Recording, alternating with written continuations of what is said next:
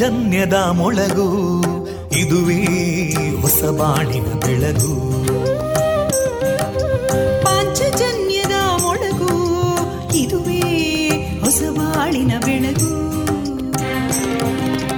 ಜನಮಾನಸವ ಅರಳಿಸುವಂತ ಅರಳಿಸುವಂತ ಜನಮಾನಸವ ಅರಳಿಸುವಂತ ವಿವೇಕವಾಣಿಯ ಮೊಳಗು. ಸುಖ ದುಃಖಗಳಿಗೆ ತಾಕೊರಳಾಗುವ ನೆಲಪ್ರೀತಿಯದಿ ಮೊಳಗು. ಇದುವೇ ಹೊಸಬಾಣಿನ ಬೆಳಗು, ಇದುವೇ ಪಾಂಚಜನ್ಯದ ಮೊಳಗು, ಇದುವೇ ಪಾಂಚಜನ್ಯದ ಮೊಳಗು. ವಿವೇಕಾನಂದ ವಿದ್ಯಾವರ್ಧಕ ಸಂಘ ಪ್ರವರ್ತಿತ ರೇಡಿಯೋ ಪಾಂಚಜನ್ಯ, ಇದು ಜೀವ ಜೀವದ ಸ್ವರ ಸಂಚಾರ. ತೊಂಬತ್ತು ಬಿಂದು ಎಂಟು ಸ್ವರ ತರಾಂಗಗಳಲ್ಲಿ ಈ ಹೊತ್ತಿನ ಪ್ರಸಾರ ಕಾರ್ಯಕ್ರಮವನ್ನು ಆರಂಭಿಸುತ್ತಿದ್ದೇವೆ.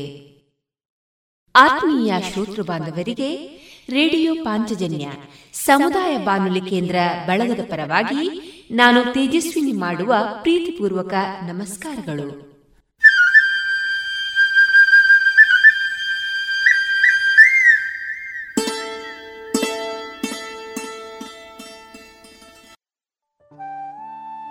ಇಂದು ಪ್ರಸಾರಗೊಳ್ಳಲಿರುವ ಕಾರ್ಯಕ್ರಮ ಇಂತಿದೆ. ಮೊದಲಿಗೆ ಭಕ್ತಿಗೀತೆಗಳು, ಚಿಂತನ, ಅಲೆತ್ತೂರು ಹವ್ಯಾಸಿ ಯಕ್ಷಗಾನ ಕಲಾ ಸಂಘದ ಸದಸ್ಯರಿಂದ ಯಕ್ಷಗಾನ ತಾಳಮದ್ದಳೆ ಹರಿದರ್ಶನ, ಕೊನೆಯಲ್ಲಿ ದೇಶಭಕ್ತಿ ಗೀತೆಗಳು ಪ್ರಸಾರವಾಗಲಿದೆ.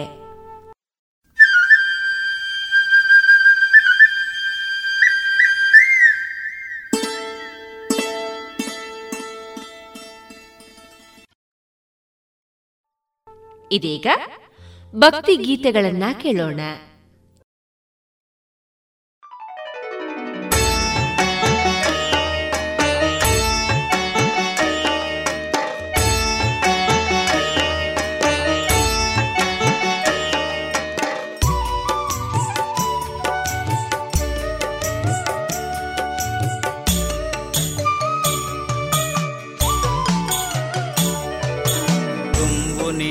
ಕಾರಗಡ್ಡ ಪೂರೆ ತೋಲ ಗಣಪತಿ ನಂಬುನ ಕ್ಲೆಗಿಂಬು ಕೊರುದು ಒರಿಪು ನಿನ್ನ ಕೀರುತಿ. ದುಂಬು ನಿನ್ನ ಕಾರಗಡ್ಡ ಪೂರೆ ತೋಲ ಗಣಪತಿ ನಂಬುನ ಕ್ಲೆಗಿಂಬು ಕೊರುದು ಒರಿಪು ನಿನ್ನ ಕೀರುತಿ.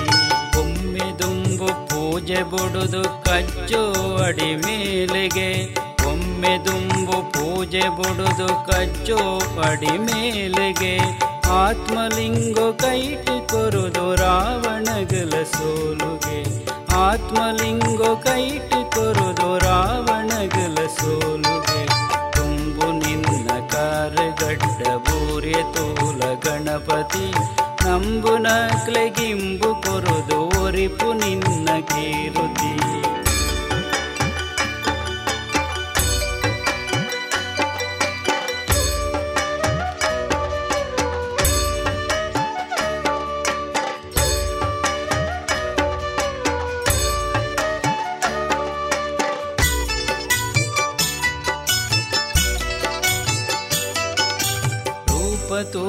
ತೆಲ್ತ್ ನೆಕ್ ತಿಂಗೊಳುಗುಲ ಸಾಪುಗೆ ಮದತ್ ನಕ್ಲೆ ಬದುಕು ಮಯಕ ಕೋಡಿ ಮುಟ್ಟ ತಾಪುಗೆ.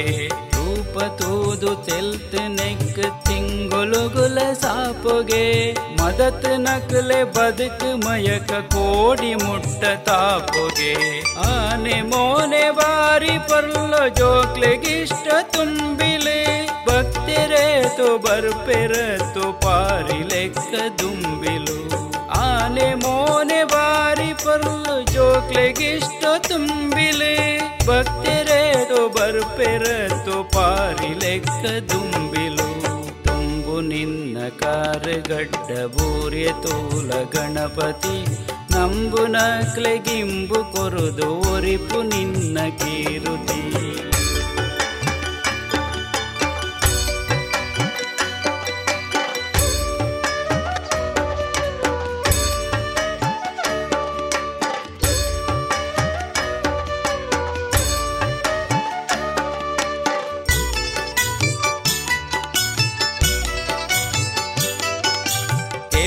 ಮಲ್ಲಕೆ ನೋಡತ್ತು ಭಜನೆ ದಾಖಲೆ ಕೀರ್ತನೆ ಕಣ್ಣು ಮಾತ್ರ ಕಿನ್ಯ ತೂಲ ಸೂಕ್ಷ್ಮ ಬೋಡು ಪ್ರಾರ್ಥನೆ ಕೆಬಿಲು ಮಲ್ಲಕೆ ನೋಡತ್ತು ಭಜನೆ ದಾಖಲೆ ಕೀರ್ತನೆ ಕಣ್ಣು ಮಾತ್ರ ಕಿನ್ಯ ತೂಲ ಸೂಕ್ಷ್ಮ ಬೋಡು ಪ್ರಾರ್ಥನೆ ಬೇಲೆ ಬೆಂಪು ಮಲ್ಪುನ ಕುಲೆ ಗಡ್ಡಿದಾಯಿ ಬರ್ಪುನೆ ಬೇಲೆ ಬೆಂಪು ಮಲ್ಪುನ ಕುಲೆ ಗಡ್ಡಿದಾಯಿ ಬರ್ಪುನೆ ವಿಘ್ನ ಕರ್ತೆ ಪನ್ಪಿ ಪುದರ್ ಪಡೇನೆಕ್ಕೆ ಕೊರ್ಪುನೆ ತುಂಬು ನಿನ್ನ ಕಾರಗಡ್ಡ ಭೂರ್ಯ ತೂಲ ಗಣಪತಿ ನಂಬು ನಕ್ಲೆಗಿಂಬು ಕೊರುದು ಒರಿಪು ನಿನ್ನ ಕೀರುತಿ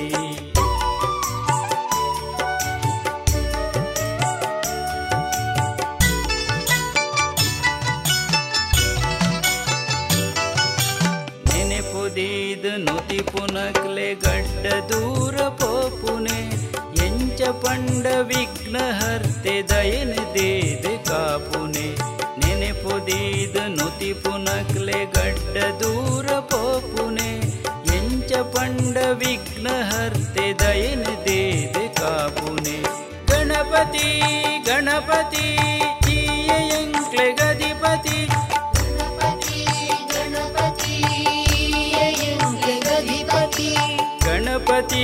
ಗಣಪತಿ ಗಣಪತಿ ಈಯ ಎಂಕ್ಲೆ ಗತಿಮತಿ ಗಣಪತಿ ಗಣಪತಿ ಎಂಕ್ಲೆ ಗತಿಮತಿ ತುಂಬು ನಿನ್ನ ಕಾರಗಡ್ಡ ಭೂರ್ಯ ತೂಲ ಗಣಪತಿ ನಂಬು ನಾಕ್ಲೆಗಿಂಬು ಕೊರುದೋರಿಪು ನಿನ್ನ ಕೀರುತಿ ಗಣಪತಿ ಗಣಪತಿ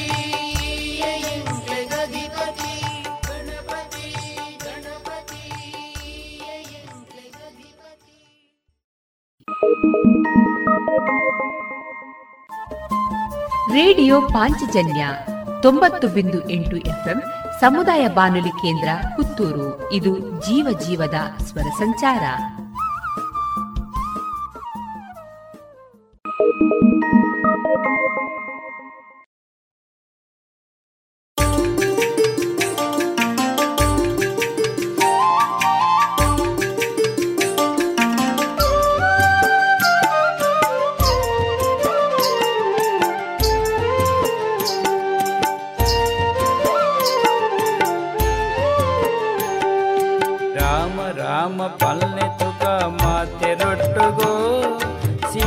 ಹನುಮೆ ಬರ್ಪೆರತ್ತು ರಾಮನೊಟ್ಟುಗೋ ರಾಮ ರಾಮ ಪಲ್ನೆ ತುಕ ಮಾತೆರೊಟ್ಟುಗೋ ಸೀತೆ ಹನುಮೆ ಬರ್ಪೆರತ್ತು ರಾಮನೊಟ್ಟುಗೋ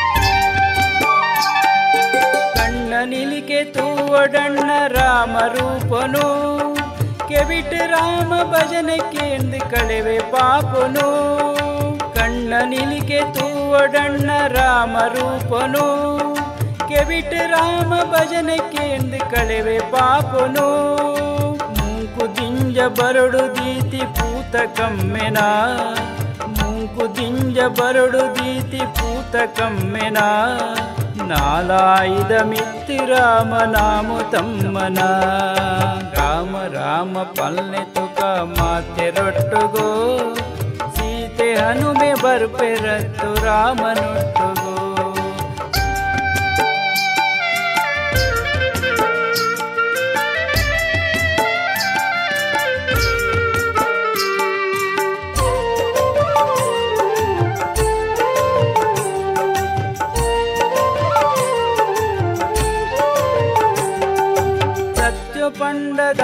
तेरियो डांड रामने धर्म दाद तू डांड मेल रामने सत्य पंड दाद तेरियो डांड रामने धर्म दाद तू डांड मेल रामने मल्ति सायो निंपु दीपि गुणटो रामने मल्ति सायो निंपु दीपि गुणटो रामने ನಂಬಿನಾಗ್ಲೆ ಗಿಂಬು ಕೊರ್ಪಿ ದೇವರಾಯನೇ ರಾಮ ರಾಮ ಪಲ್ಲೆ ತುಕ ಮಾತೆರೊಟ್ಟುಗೋ ಸೀತೆ ಹನುಮೆ ಬರ್ಪೆರತ್ತು ರಾಮನೊಟ್ಟುಗೋ.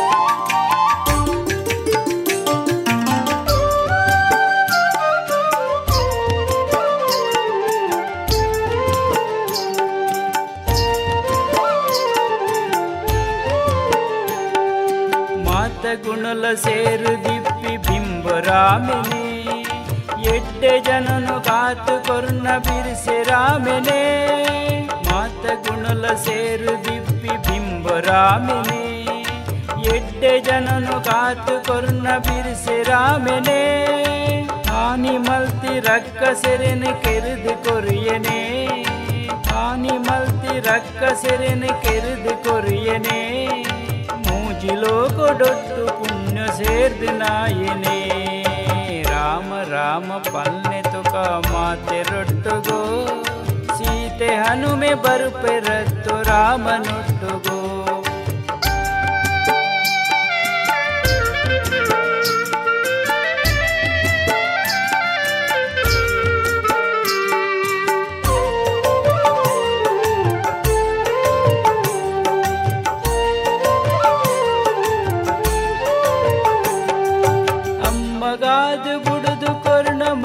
ನೆನೆಪುಗೋ ಮೆಗಿಯಗಾದ ರಾಜ್ಯ ಬುಡ್ನ ಪಲಯ ಸುಗಿಪುಗೋ ಅಮ್ಮಗಾದ ಗುಡುದು ಕೊರ್ಣ ಮಗನ ನೆನೆಪುಗೋ ಮೆಗಿಯಗಾದ ರಾಜ್ಯ ಬುಡ್ನ ಪಲಯ ಸುಗಿಪುಗೋ ರಾಜ್ಯದುಳೈ ಕನಕು ಶಾಂತಿ ಕೊರ್ಣ ಮಲ್ಲಯೇ ರಾಜ್ಯದುಳೈ ಕನಕು ಶಾಂತಿ ಕೊರ್ಣ ಮಲ್ಲಯೇ ದುಃಖ ದೂರ ಮಲ್ತ್ ಕೊರ್ಪಿನುಳ್ಳಯೇ ರಾಮ ರಾಮ ಪಲ್ನೆ ತುಕ ಮಾತೆರೊಟ್ಟುಗೋ ಸೀತೆ ಹನುಮೆ ಬರ್ಪೆರತ್ತು ರಾಮನೊಟ್ಟುಗೋ ಸೀತೆ ಹನುಮೆ ಬರ್ಪೆರತ್ತು ರಾಮನೊಟ್ಟುಗೋ ಸೀತೆ ಹನುಮೆ ಬರ್ಪೆರತ್ತು ರಾಮನೊಟ್ಟುಗೋ.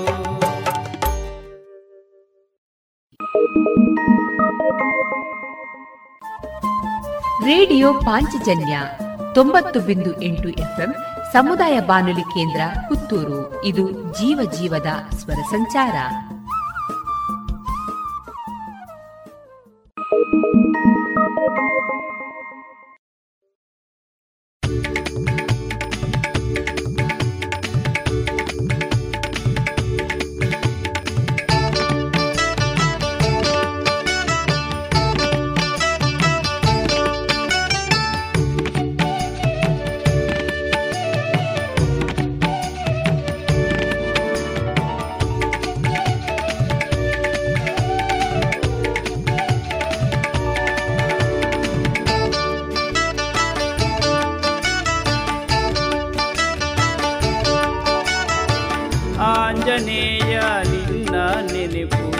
ರಾತ್ರಿ ಪಗಲು ಇಪ್ಪಡು ಕಷ್ಟಭಂಗ ದೂರ ಪೋದು ಪಾಪ ಕರ್ಮ ತಪ್ಪಡು ಆಂಜನೇಯ ನಿನ್ನ ನೆನಪು ರಾತ್ರಿ ಪಗಲು ಇಪ್ಪಡು ಕಷ್ಟಭಂಗ ದೂರ ಪೋದು ಪಾಪ ಕರ್ಮ ತಪ್ಪಡು ಆಂಜನೇಯ ರಾತ್ರೆ ಪಗಲೇ ಇಪ್ಪಡೆ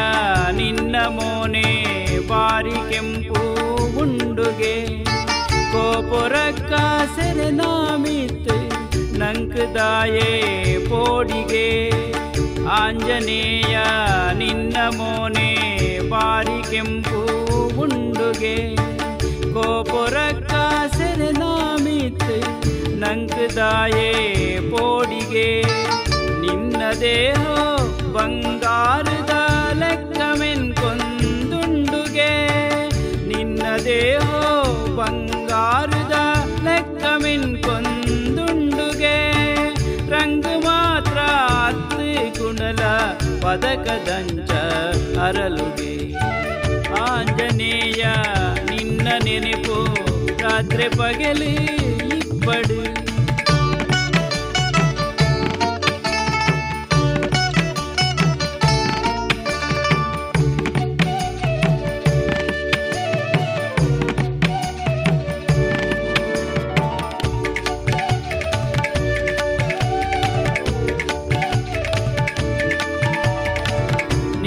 ವಾಸೋ ಪಾರಿಜಾತ ದೈತ ಮುದಿಲೇಡುಂಡುಗೆ ಪೂರ್ವ ಬಲ್ದು ಪರಿಮಾಳೋದ ನೆನಪು ಜನಕ್ಕೂ ಓಡುಗೆ ನಿನ್ನ ವಾಸೋ ಪಾರಿಜಾತ ದೈತ ಮುದಿಲೇಡುಂಡುಗೆ ಪೂರ್ವ ಬಲ್ದು ಪರಿಮಾಳೋದ ನೆನಪು ಜನಕ್ಕೂ ಓಡುಗೆ ಆಂಜನೇಯ ವಾಯುಪುತ್ರ ನಿನಾನೆಂಗೊಲೋ ನುತಿಪುನೆ ಆಂಜನೇಯ ವಾಯುಪುತ್ರ ನಿನಾನೆಂಗೊಲೋ ನುತಿಪುನೆ ಸ್ವಾರ್ಥಗತ್ ಲೋಕಶಾಂತಿಗಾದ ಮಾತ್ರ ಸುಗಿಪುನೆ ಆಂಜನೇಯ ನಿನ್ನ ನೆನಪು ರಾತ್ರಿ ಪಗಲೇ ಇಪ್ಪಡೆ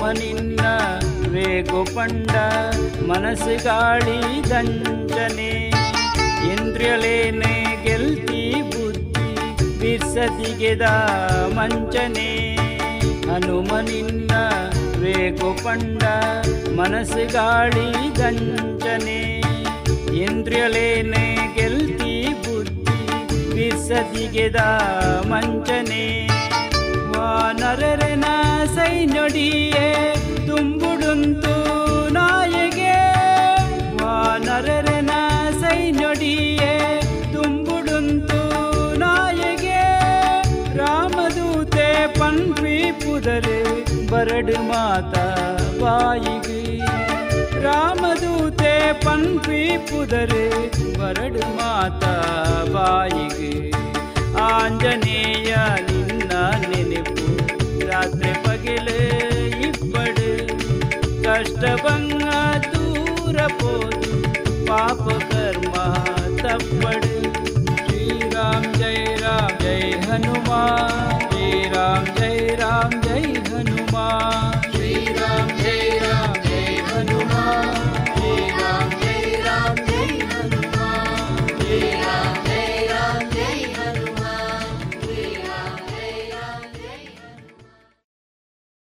ಇದುವರೆಗೆ ಭಕ್ತಿ ಗೀತೆಗಳನ್ನ ಕೇಳಿದರೆ ಇನ್ನು ಮುಂದೆ ಶ್ರೀಯುತ ಕೃಷ್ಣರಾಜ ಕೆದಿಲಾಯ ಅವರಿಂದ ಚಿಂತನವನ್ನ ಕೇಳೋಣ. ಆಧ್ಯಾತ್ಮಿಕ ವಿಚಾರದಲ್ಲಿ ಮಹತ್ ಸಾಧನೆ ಗೈದಾತನೊಬ್ಬನನ್ನು ವಿದ್ವಾಂಸನನ್ನು ರಾಜನ ಆಸ್ಥಾನದಲ್ಲಿ ಸನ್ಮಾನಿಸಲಾಯಿತು. ಅಂದು ರಾತ್ರಿ ಆ ವಿದ್ವಾಂಸ ರಾಜಾಶ್ರಯದಲ್ಲಿ ಉಳಿದ. ಆತನು ರಾತ್ರಿ ತಂಗಿದ ಸ್ಥಳದಲ್ಲಿ ಆತನಿಗೆ ಭಾರೀ ಬೆಲೆ ಬಾಳುವ ರತ್ನಾಹಾರವೊಂದು ದೊರಕಿತು. ಅದು ಆತನನ್ನು ಪರೀಕ್ಷಿಸಲು ಉದ್ದೇಶಪೂರ್ವಕವಾಗಿ ಇಡಲ್ಪಟ್ಟಿತ್ತು. ಆ ವಿದ್ವಾಂಸನಿಗೆ ಅದರ ಮೇಲೆ ಮನಸ್ಸಾಯಿತು. ಅದು ಇಲ್ಲಿರುವುದು ಯಾರಿಗೂ ಗೊತ್ತಿಲ್ಲ ಎಂದೇ ಆತ ಭಾವಿಸಿ ಅದನ್ನು ತನ್ನ ಜೇಬಿಗೆ ಇಳಿಸಿಕೊಂಡು ಬಿಟ್ಟ. ರಾತ್ರಿಗಳೆದು ಹಗಲಾಯಿತು. ಆತ ತನ್ನ ದಾರಿ ಹಿಡಿದು ಸಾಗಿದ. ಆದರೆ ಆತನ ಮನಸ್ಸಿನಲ್ಲಿ ತಲ್ಲಣ ಶುರುವಾಯಿತು. ತಾನು ಇಷ್ಟು ದೊಡ್ಡ ವಿದ್ವಾಂಸನಾಗಿ ಈ ರತ್ನಾಹಾರಕ್ಕೆ ಆಸೆಪಟ್ಟನಲ್ಲ ಎಂದು ಅವನು ಚಿಂತಿಸಿದ. ಆಗ ಆತ ಅದನ್ನು ತಕ್ಷಣ ರಾಜನ ಆಸ್ಥಾನಕ್ಕೆ ಒಯ್ದು ಕ್ಷಮೆಯಾಚಿಸಿ ರಾಜನಿಗೆ ಒಪ್ಪಿಸಿದ. ಆದರೆ ರಾಜನಿಗೆ ಮಾತ್ರ ಚಿಂತೆ ಶುರುವಾಯಿತು. ಇಂಥ ಕಳ್ಳಬುದ್ಧಿ ಈ ವಿದ್ವಾಂಸನಿಗೆ ಏಕೆ ಬಂತು ಎಂದು ತಿಳಿಯದೆ ಆತ ಆಸ್ಥಾನ ಜ್ಯೋತಿಷಿಗಳನ್ನು ವಿಚಾರಿಸಿದ. ರಾಜ ಕೇಳಿದುದಕ್ಕೆ ಜ್ಯೋತಿಷಿಗಳಿಗೆ ಏನಾದರೊಂದು ನೆಪ ಹೇಳಲೇಬೇಕಾಗಿತ್ತು. ಅವರು ಹೀಗೆಂದರು: ಇದು ಕದ್ದ ಅಕ್ಕಿಯ ಅನ್ನ ಉಂಡುದರ ಫಲ. ಆ ವಿದ್ವಾಂಸ ಅರಮನೆಯ ಆಶ್ರಯದಲ್ಲಿರುವಾಗ ಉಂಡ ಅನ್ನ ಕಳ್ಳನಿಂದ ವಶಪಡಿಸಿಕೊಂಡ ಅಕ್ಕಿಯದ್ದು. ಆದ್ದರಿಂದಾಗಿ ಆ ವಿದ್ವಾಂಸನಿಗೆ ಕಳ್ಳಬುದ್ಧಿ ಬಂತು ಎಂದರು. ರಾಜ ಇದನ್ನು ನಂಬಿದ. ಹಿಂದೆ ಯಾವತ್ತೋ ಕಳ್ಳನೊಬ್ಬ ಸಿಕ್ಕಿಬಿದ್ದಾಗ ಅವನಿಂದ ವಶಪಡಿಸಿಕೊಂಡು ಅಕ್ಕಿ ಅದು ಆತನ ಕಳ್ಳತನ ಮಾಡಿದುದು ಆಗಿತ್ತು. ಈ ಕಥೆಯನ್ನೇನೋ ಜನರನ್ನು ಸಜ್ಜರನ್ನಾಗಿ ಮಾಡುವುದಕ್ಕೆ ಹುಟ್ಟಿಸಿಕೊಂಡದ್ದಾಗಿರಬಹುದು. ಆದರೆ ಇದರ ಪರಿಣಾಮ ಮಾತ್ರ ಏನಾಗಬಹುದು? ತಾನು ಕಳ್ಳತನ ಮಾಡಿದ ಅಕ್ಕಿಯ ಅನ್ನ ಉಂಡರೆ ತನಗೆ ಕಳ್ಳತನ ಮಾಡೋ ಬುದ್ಧಿ ಬರಬಹುದೆಂದು ಬೇಕಾದರೆ ನಂಬೋಣ. ಆದರೆ ಇತರರು ಅದನ್ನು ಉಂಡರೂ ಅವರಿಗೆ ಕಳ್ಳತನದ ಬುದ್ಧಿ ಬಂದಿತೇ? ನಾವು ಯೋಚಿಸಬೇಕಾದ್ದು ಇಲ್ಲಿ. ತಿಳುವಳಿಕೆ ಇರುವ ಮಂದಿ ಹೇಳಿದುದನ್ನು ತಿಳುವಳಿಕೆ ಇಲ್ಲದ ಮಂದಿ ನಂಬಿಬಿಡುತ್ತಾರೆ. ಹಾಗೆ ಅವರು ಕಣ್ಣು ಮುಚ್ಚಿ ನಂಬುತ್ತಾರೆಂದು ಪ್ರಾಜ್ಞರಾದವರು ಅವರನ್ನು ತಪ್ಪು ದಾರಿಯಲ್ಲಿ ಕೊಂಡೊಯ್ಯಬಾರದು. ಇಂಥ ಒಂದು ಎಚ್ಚರಿಕೆ ಸದಾ ಪ್ರಾಜ್ಞರಾದವರಿಗೆ ಇರಬೇಕು. ಹಾಗೆ ಇರುವವರು ಕಟ್ಟುಕಥೆಗಳ ಮುಖಾಂತರ ಜನರನ್ನು ತಿದ್ದುವಾಗ ತುಂಬ ಎಚ್ಚರ ವಹಿಸಬೇಕು. ಇಂದು ಜನರು ತಪ್ಪು ದಾರಿ ತುಳಿಯುವುದು, ದೇಶದ್ರೋಹ ಮಾಡುವುದು, ಮಾನಸಿಕ ತಳಮಳಕ್ಕೆ, ಅಂಧಶ್ರದ್ಧೆಗೆ ಒಳಗಾಗುವುದು ಇವುಗಳಿಗೆಲ್ಲ ಕಾರಣ ಅವರಿಗೆ ಸರಿಯಾದ ಮಾರ್ಗದರ್ಶನ ದೊರಕದೇ ಇರುವುದೇ ಆಗಿದೆ. ನಾವು ಕಳ್ಳತನ ಮಾಡಿದಾಗ ನಮ್ಮ ಮನಸ್ಸಾಕ್ಷಿ ಚುಚ್ಚಬಹುದೇ ಹೊರತು ಅನ್ಯರು ಮಾಡಿದುದು ನಮಗೆ ತಿಳಿಯದಿದ್ದಾಗ ನಾವು ಅದನ್ನು ಉಪಯೋಗಿಸಿದರೆ ಕಳ್ಳತನದ ಬುದ್ಧಿ ಹುಟ್ಟುವುದು ಎನ್ನುವುದಕ್ಕೆ ಆಧಾರವಿಲ್ಲ. ಅದು ಬರೀ ನಿಷ್ಪ್ರಯೋಜಕ ಕಥೆಯಾಗಬಹುದು ಅಷ್ಟೇ. ಹಾಗಾದರೆ ಈಗ ತಪ್ಪುದಾರಿ ತಿಳಿಯುವ ಮಂದಿಯನ್ನು ತಿದ್ದುವುದು ಹೇಗೆ? ಸ್ವರ್ಗ, ನರಕ, ಪಾಪ, ಪುಣ್ಯ, ಪುನರ್ಜನ್ಮ, ರೋಗ, ಅನಾರೋಗ್ಯ ಇವುಗಳ ಮುಖಾಂತರ ಜನರಿಗೆ ಭೀತಿ ಹುಟ್ಟಿಸಿದರೆ ಅವರು ಸನ್ಮಾರ್ಗ ಪ್ರವೃತ್ತರಾಗುತ್ತಾರೆ ಎನ್ನುವುದು ಹಳೇ ಕಾಲಕ್ಕೆ ಒಗ್ಗುವ ಮಾತಾಯಿತು.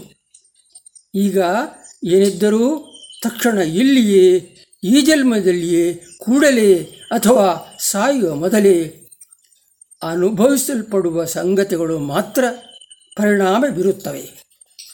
ಈಗ ದುರ್ಮಾರ್ಗಕ್ಕೆ ತಕ್ಷಣ ಫಲಗಳು ಸಿಗುತ್ತವೆ. ನಾವು ಅದನ್ನು ನಿತ್ಯ ನೋಡುತ್ತಿದ್ದೇವೆ. ನಮ್ಮಲ್ಲಿರುವ ಮನಸ್ಸಾಕ್ಷಿಯು ನಮ್ಮನ್ನೆಲ್ಲ ಒಳಿತು ಕೆಡುಕುಗಳಿಗೆ ತಕ್ಷಣ ಪ್ರತಿಫಲ ನೀಡುತ್ತದೆ. ಪ್ರತಿಯೊಬ್ಬನೂ ಸದಾ ಮನಸ್ಸಾಕ್ಷಿ ಎಚ್ಚರಿಸುತ್ತಲೇ ಇರುತ್ತದೆ. ಆದರೆ ಎಷ್ಟೋ ಮಂದಿಗೆ ಅವರ ಮನಸ್ಸಾಕ್ಷಿ ಎಚ್ಚರಿಸುತ್ತಿರುವುದು ಗಮನಕ್ಕೆ ಬಂದಿರುವುದಿಲ್ಲ. ಆಗಲೇ ಅವರಿಗೆ ಸಕಲ ದುರಿತಗಳು ಆರಂಭವಾಗುವುದು. ಅನೇಕರು ತಮಗೊಂದು ಮನಸ್ಸಾಕ್ಷಿ ಅಂದರೆ ಅಂತರಾತ್ಮ ಇದೆ ಎಂಬುದನ್ನೇ ಒಪ್ಪುವುದಿಲ್ಲ. ಅಂತರಾತ್ಮ ಎಂದರೆ ಬೇರೇನೂ ಅಲ್ಲ, ನಮ್ಮದೇ ಆದ ಒಳ ಮನಸ್ಸು. ನನಗೆ ಒಳ ಮನಸ್ಸು ಇಲ್ಲ ಎಂದು ಯಾರೋ ಅನ್ನುವುದಕ್ಕೆ ಸಾಧ್ಯವಿಲ್ಲ. ಅದು ಎಲ್ಲರಲ್ಲೂ ಇದೆ. ಅದು ಅವರಿಗೆ ಇದೆ ಎಂದು ಗೊತ್ತಿಲ್ಲದಿರುವುದೇ ಅವರು ತಪ್ಪು ಮಾಡುವುದಕ್ಕೆ ಕಾರಣ. ತಪ್ಪು ಮಾಡುವವರಲ್ಲಿ ತಿಳುವಳಿಕೆ ಇದ್ದವರು, ದೇಶದ ಆಡಳಿತದ ಚುಕ್ಕಾಣಿ ಹಿಡಿದವರಲ್ಲೂ ಇರುತ್ತಾರೆ. ಅವರ ತಿಳುವಳಿಕೆಯೇ ತಪ್ಪು ತಪ್ಪಾಗಿದೆ. ಇಲ್ಲಿ ಅನ್ಯಾಯ ಮಾಡದೆ ಬದುಕಲು ಸಾಧ್ಯವಿಲ್ಲ, ಜಗತ್ತು ಇರುವುದೇ ಹೀಗೆ ಎಂದವರು ತಪ್ಪಾಗಿ ತಿಳಿದಿರುತ್ತಾರೆ. ಸಮಾಜದಲ್ಲಿ ಎಲ್ಲರೂ ಕೆಟ್ಟಿರುವಾಗ ನಾವು ಕೆಡುವುದನ್ನು ಬಿಟ್ಟು ಬೇರೇನು ಮಾಡುವ ಹಾಗಿಲ್ಲ ಎನ್ನುವುದು ಬಂದ ಪರಿಸ್ಥಿತಿಯನ್ನು ಎದುರಿಸುವುದು ಎಂದಾಗುವುದಿಲ್ಲ. ಏಕೆಂದರೆ ಎಲ್ಲರೂ ನೆರೆಯಲ್ಲಿ ಕೊಚ್ಚಿ ಹೋಗುವಾಗ ನಾವು ನೆರೆಗೆ ಹಾರಿ ಜೀವ ಕಳಕೊಳ್ಳುವುದಿಲ್ಲ. ಜಗತ್ತಿನಲ್ಲಿ ಏನಾದರೂ ಅಲ್ಪ ಸ್ವಲ್ಪ ಒಳಿತು ಉಳಿದಿದ್ದರೆ ಅದಕ್ಕೆ ಕಾರಣ ಸರ್ವರನ್ನು ಸಮಭಾವದಿಂದ ಕಾಣುವ ಸನ್ಮಾರ್ಗ ಪ್ರವೃತ್ತರು ಕೆಲವರಾದರೂ ಇಂದೂ ಇರುವುದು. ನಾವು ಬದುಕು ಬದುಕಗೊಡು ಎಂಬ ತತ್ವವನ್ನು ಪಾಲಿಸದಿದ್ದರೆ ಆಗ ನಮಗೆ ನಾವೇ ವೈರಿಗಳಾಗಿ ಬಿಡುತ್ತೇವೆ. ನಮ್ಮನ್ನು ಇತರರು ನಂಬುವುದು ಹಾಗಿರಲಿ, ನಮ್ಮನ್ನು ನಾವೇ ನಮ್ಮಂದ ಸ್ಥಿತಿಗೆ ತಲುಪುತ್ತೇವೆ. ನಾವು ಉಸಿರಾಡುವ ಗಾಳಿ, ಕುಡಿಯುವ ನೀರು, ತಿನ್ನುವ ಆಹಾರವೇ ವಿಷವಾದರೆ ಹೇಗೆ ಜೀವಿಸಬಲ್ಲೆವು?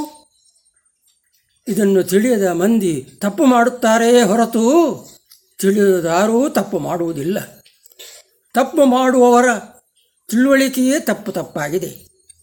ಆದರೆ ಸರಿದಾರಿಗೆ ತರುವವರೇ ಅಸಹಾಯಕರಾಗಿದ್ದಾರಲ್ಲ, ಇದಕ್ಕಿಂತ ಬೇರೆ ದುರ್ವಿಧಿ ಏನಿದೆ? ಸರಿದಾರಿಗೆ ತರುವವರು ಅಸಹಾಯಕರು ಆಗಿರಬಹುದು. ಅಂಥ ಸನ್ಮಾರ್ಗ ಪ್ರವೃತ್ತರು ಏನೂ ಮಾಡುವ ಸ್ಥಿತಿಯಲ್ಲಿ ಇಲ್ಲದೆಯೂ ಇರಬಹುದು. ಆದರೆ ಅಂಥ ದುರ್ಮಾರ್ಗಿಗಳಿಗೆ ಅವರವರ ಆತ್ಮಸಾಕ್ಷಿಯೇ ಅಂದರೆ ಒಳಮನಸ್ಸೇ ತಕ್ಕ ಶಾಸ್ತಿಯನ್ನು ಮಾಡುತ್ತಾ ಬಂದಿದೆ. ನಮಗಾರಿಗೂ ಅದು ಅರಿವಿಗೆ ಬಂದೇ ಇಲ್ಲ. ಅನ್ಯಾಯ ಮಾಡಿದವನಿಗೆ ದೇವರೇ ಶಿಕ್ಷೆ ಕೊಡುತ್ತಾನೆ ಎನ್ನುವ ಮಾತು ಅನಾದಿ ಕಾಲದಿಂದ ಚಾಲ್ತಿಯಲ್ಲಿದೆ. ದೇವರನ್ನೇ ನಂಬದ ಮಂದಿಗೆ ಈ ಮಾತಿನಿಂದ ಏನೂ ಪರಿಣಾಮ ಆಗುವುದಿಲ್ಲ. ಆದರೆ ಪ್ರಾಜ್ಞರ ಮಾತು ಸುಳ್ಳಾಗಲು ಸಾಧ್ಯವಿಲ್ಲ.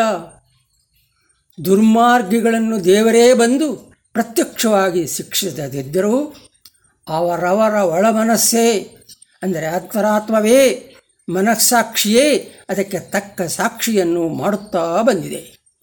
ದುರ್ಜನರು, ದುಷ್ಟಕೂಟ ಕಟ್ಟಿಕೊಂಡವರು, ಪರರಿಗೆ ದ್ರೋಹ ಬಗೆದವರು ಅನೇಕ ಕೆಟ್ಟ ಚಟಗಳಿಗೆ ಬಲಿಬಿದ್ದು ಅವರ ಮನಸ್ಸು, ಬುದ್ಧಿ, ವರ್ತನೆ ಎಲ್ಲವೂ ಕೆಟ್ಟು ಹೋಗಿ ಅವರಿಗೆ ಅವರೇ ವೈರಿಗಳಾಗಿ ಅವರೆಲ್ಲ ವೈರಿಗಳನ್ನು ಕಟ್ಟಿಕೊಂಡು ತನ್ನ ರಕ್ಷಣೆಗೆ ಮಾಡಿಕೊಳ್ಳುವುದೇ ಕಷ್ಟವಾಗಿ ಜೀವ ಭಯದಿಂದ ಬಾಳತೊಡಗುತ್ತಾರೆ.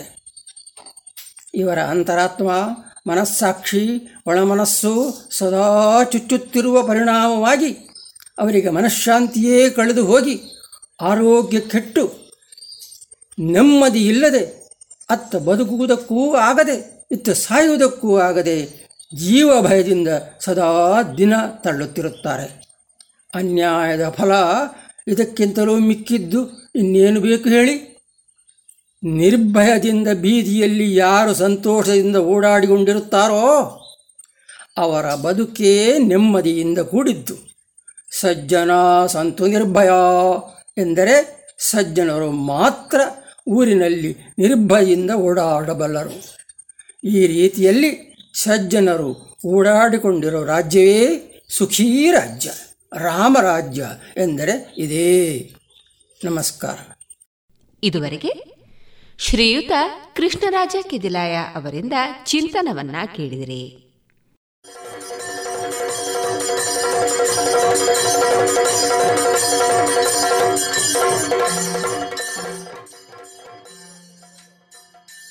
ಇನ್ನು ಮುಂದೆ ಕೇಳಿ ಅಲೆತ್ತೂರು ಹವ್ಯಾಸಿ ಯಕ್ಷಗಾನ ಕಲಾ ಸಂಘದ ಸದಸ್ಯರಿಂದ ಯಕ್ಷಗಾನ ತಾಳಮದ್ದಳೆ ಹರಿದರ್ಶನ. ಹಿಮ್ಮೇಳದಲ್ಲಿ ಭಾಗವತರಾಗಿ ವಿಶ್ವಾಸ್ ಭಟ್ ಕರ್ಬೆಟ್ಟ, ಮದ್ದಳೆ ನವೀನ್ ಚಂದ್ರ ಆಚಾರ್ಯ, ಚೆಂಡೆ ಶ್ರೀವತ್ಸ ಭಾರದ್ವಾಜ್, ಚಕ್ರತಾಳ ಸಂದೇಶ್ ಬಿ. ಮುಮ್ಮೇಳದಲ್ಲಿ ಅರ್ಜುನ, ವೇಣುಗೋಪಾಲ ಕೆಎಸ್, ಸುಧನ್ವ, ಸಚಿನ್ ಹೊಳ್ಳ, ಪ್ರಭಾವತಿ, ವಸುಧಾ ಜಿಎನ್ ಮತ್ತು ಕೃಷ್ಣ ನರಸಿಂಹಮಯ್ಯ. ಇದೀಗ ಕೇಳಿ ಅಲೆತ್ತೂರು ಹವ್ಯಾಸಿ ಯಕ್ಷಗಾನ ಕಲಾ ಸಂಘದ ಸದಸ್ಯರಿಂದ ಯಕ್ಷಗಾನ ತಾಳಮದ್ದಳೆ ಹರಿದರ್ಶನ. ಶ್ರೀ ಗುರುಗಣಾಧಿಪತಯೇ ನಮಃ. ಮುದದಿಂದ ನಿನ್ನ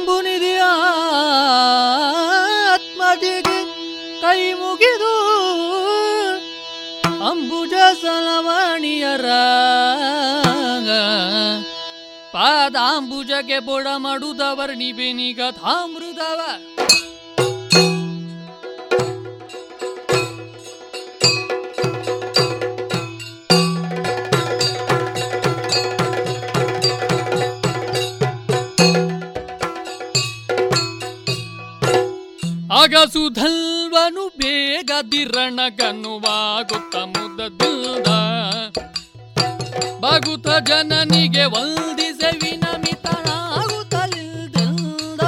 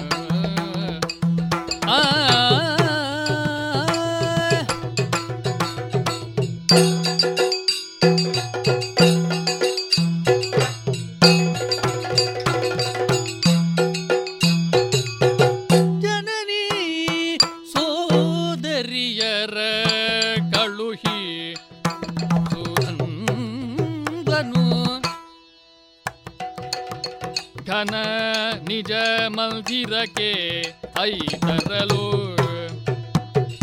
ಅನಿತರೊಳ್ಳ ಆತನ ಮಡದಿ ಪ್ರಭಾವತಿ ಮಿನುಗುವ ಕನಕದ ಪಾತ್ರೆಯೊಳೋ ಸುಧಲ್ವ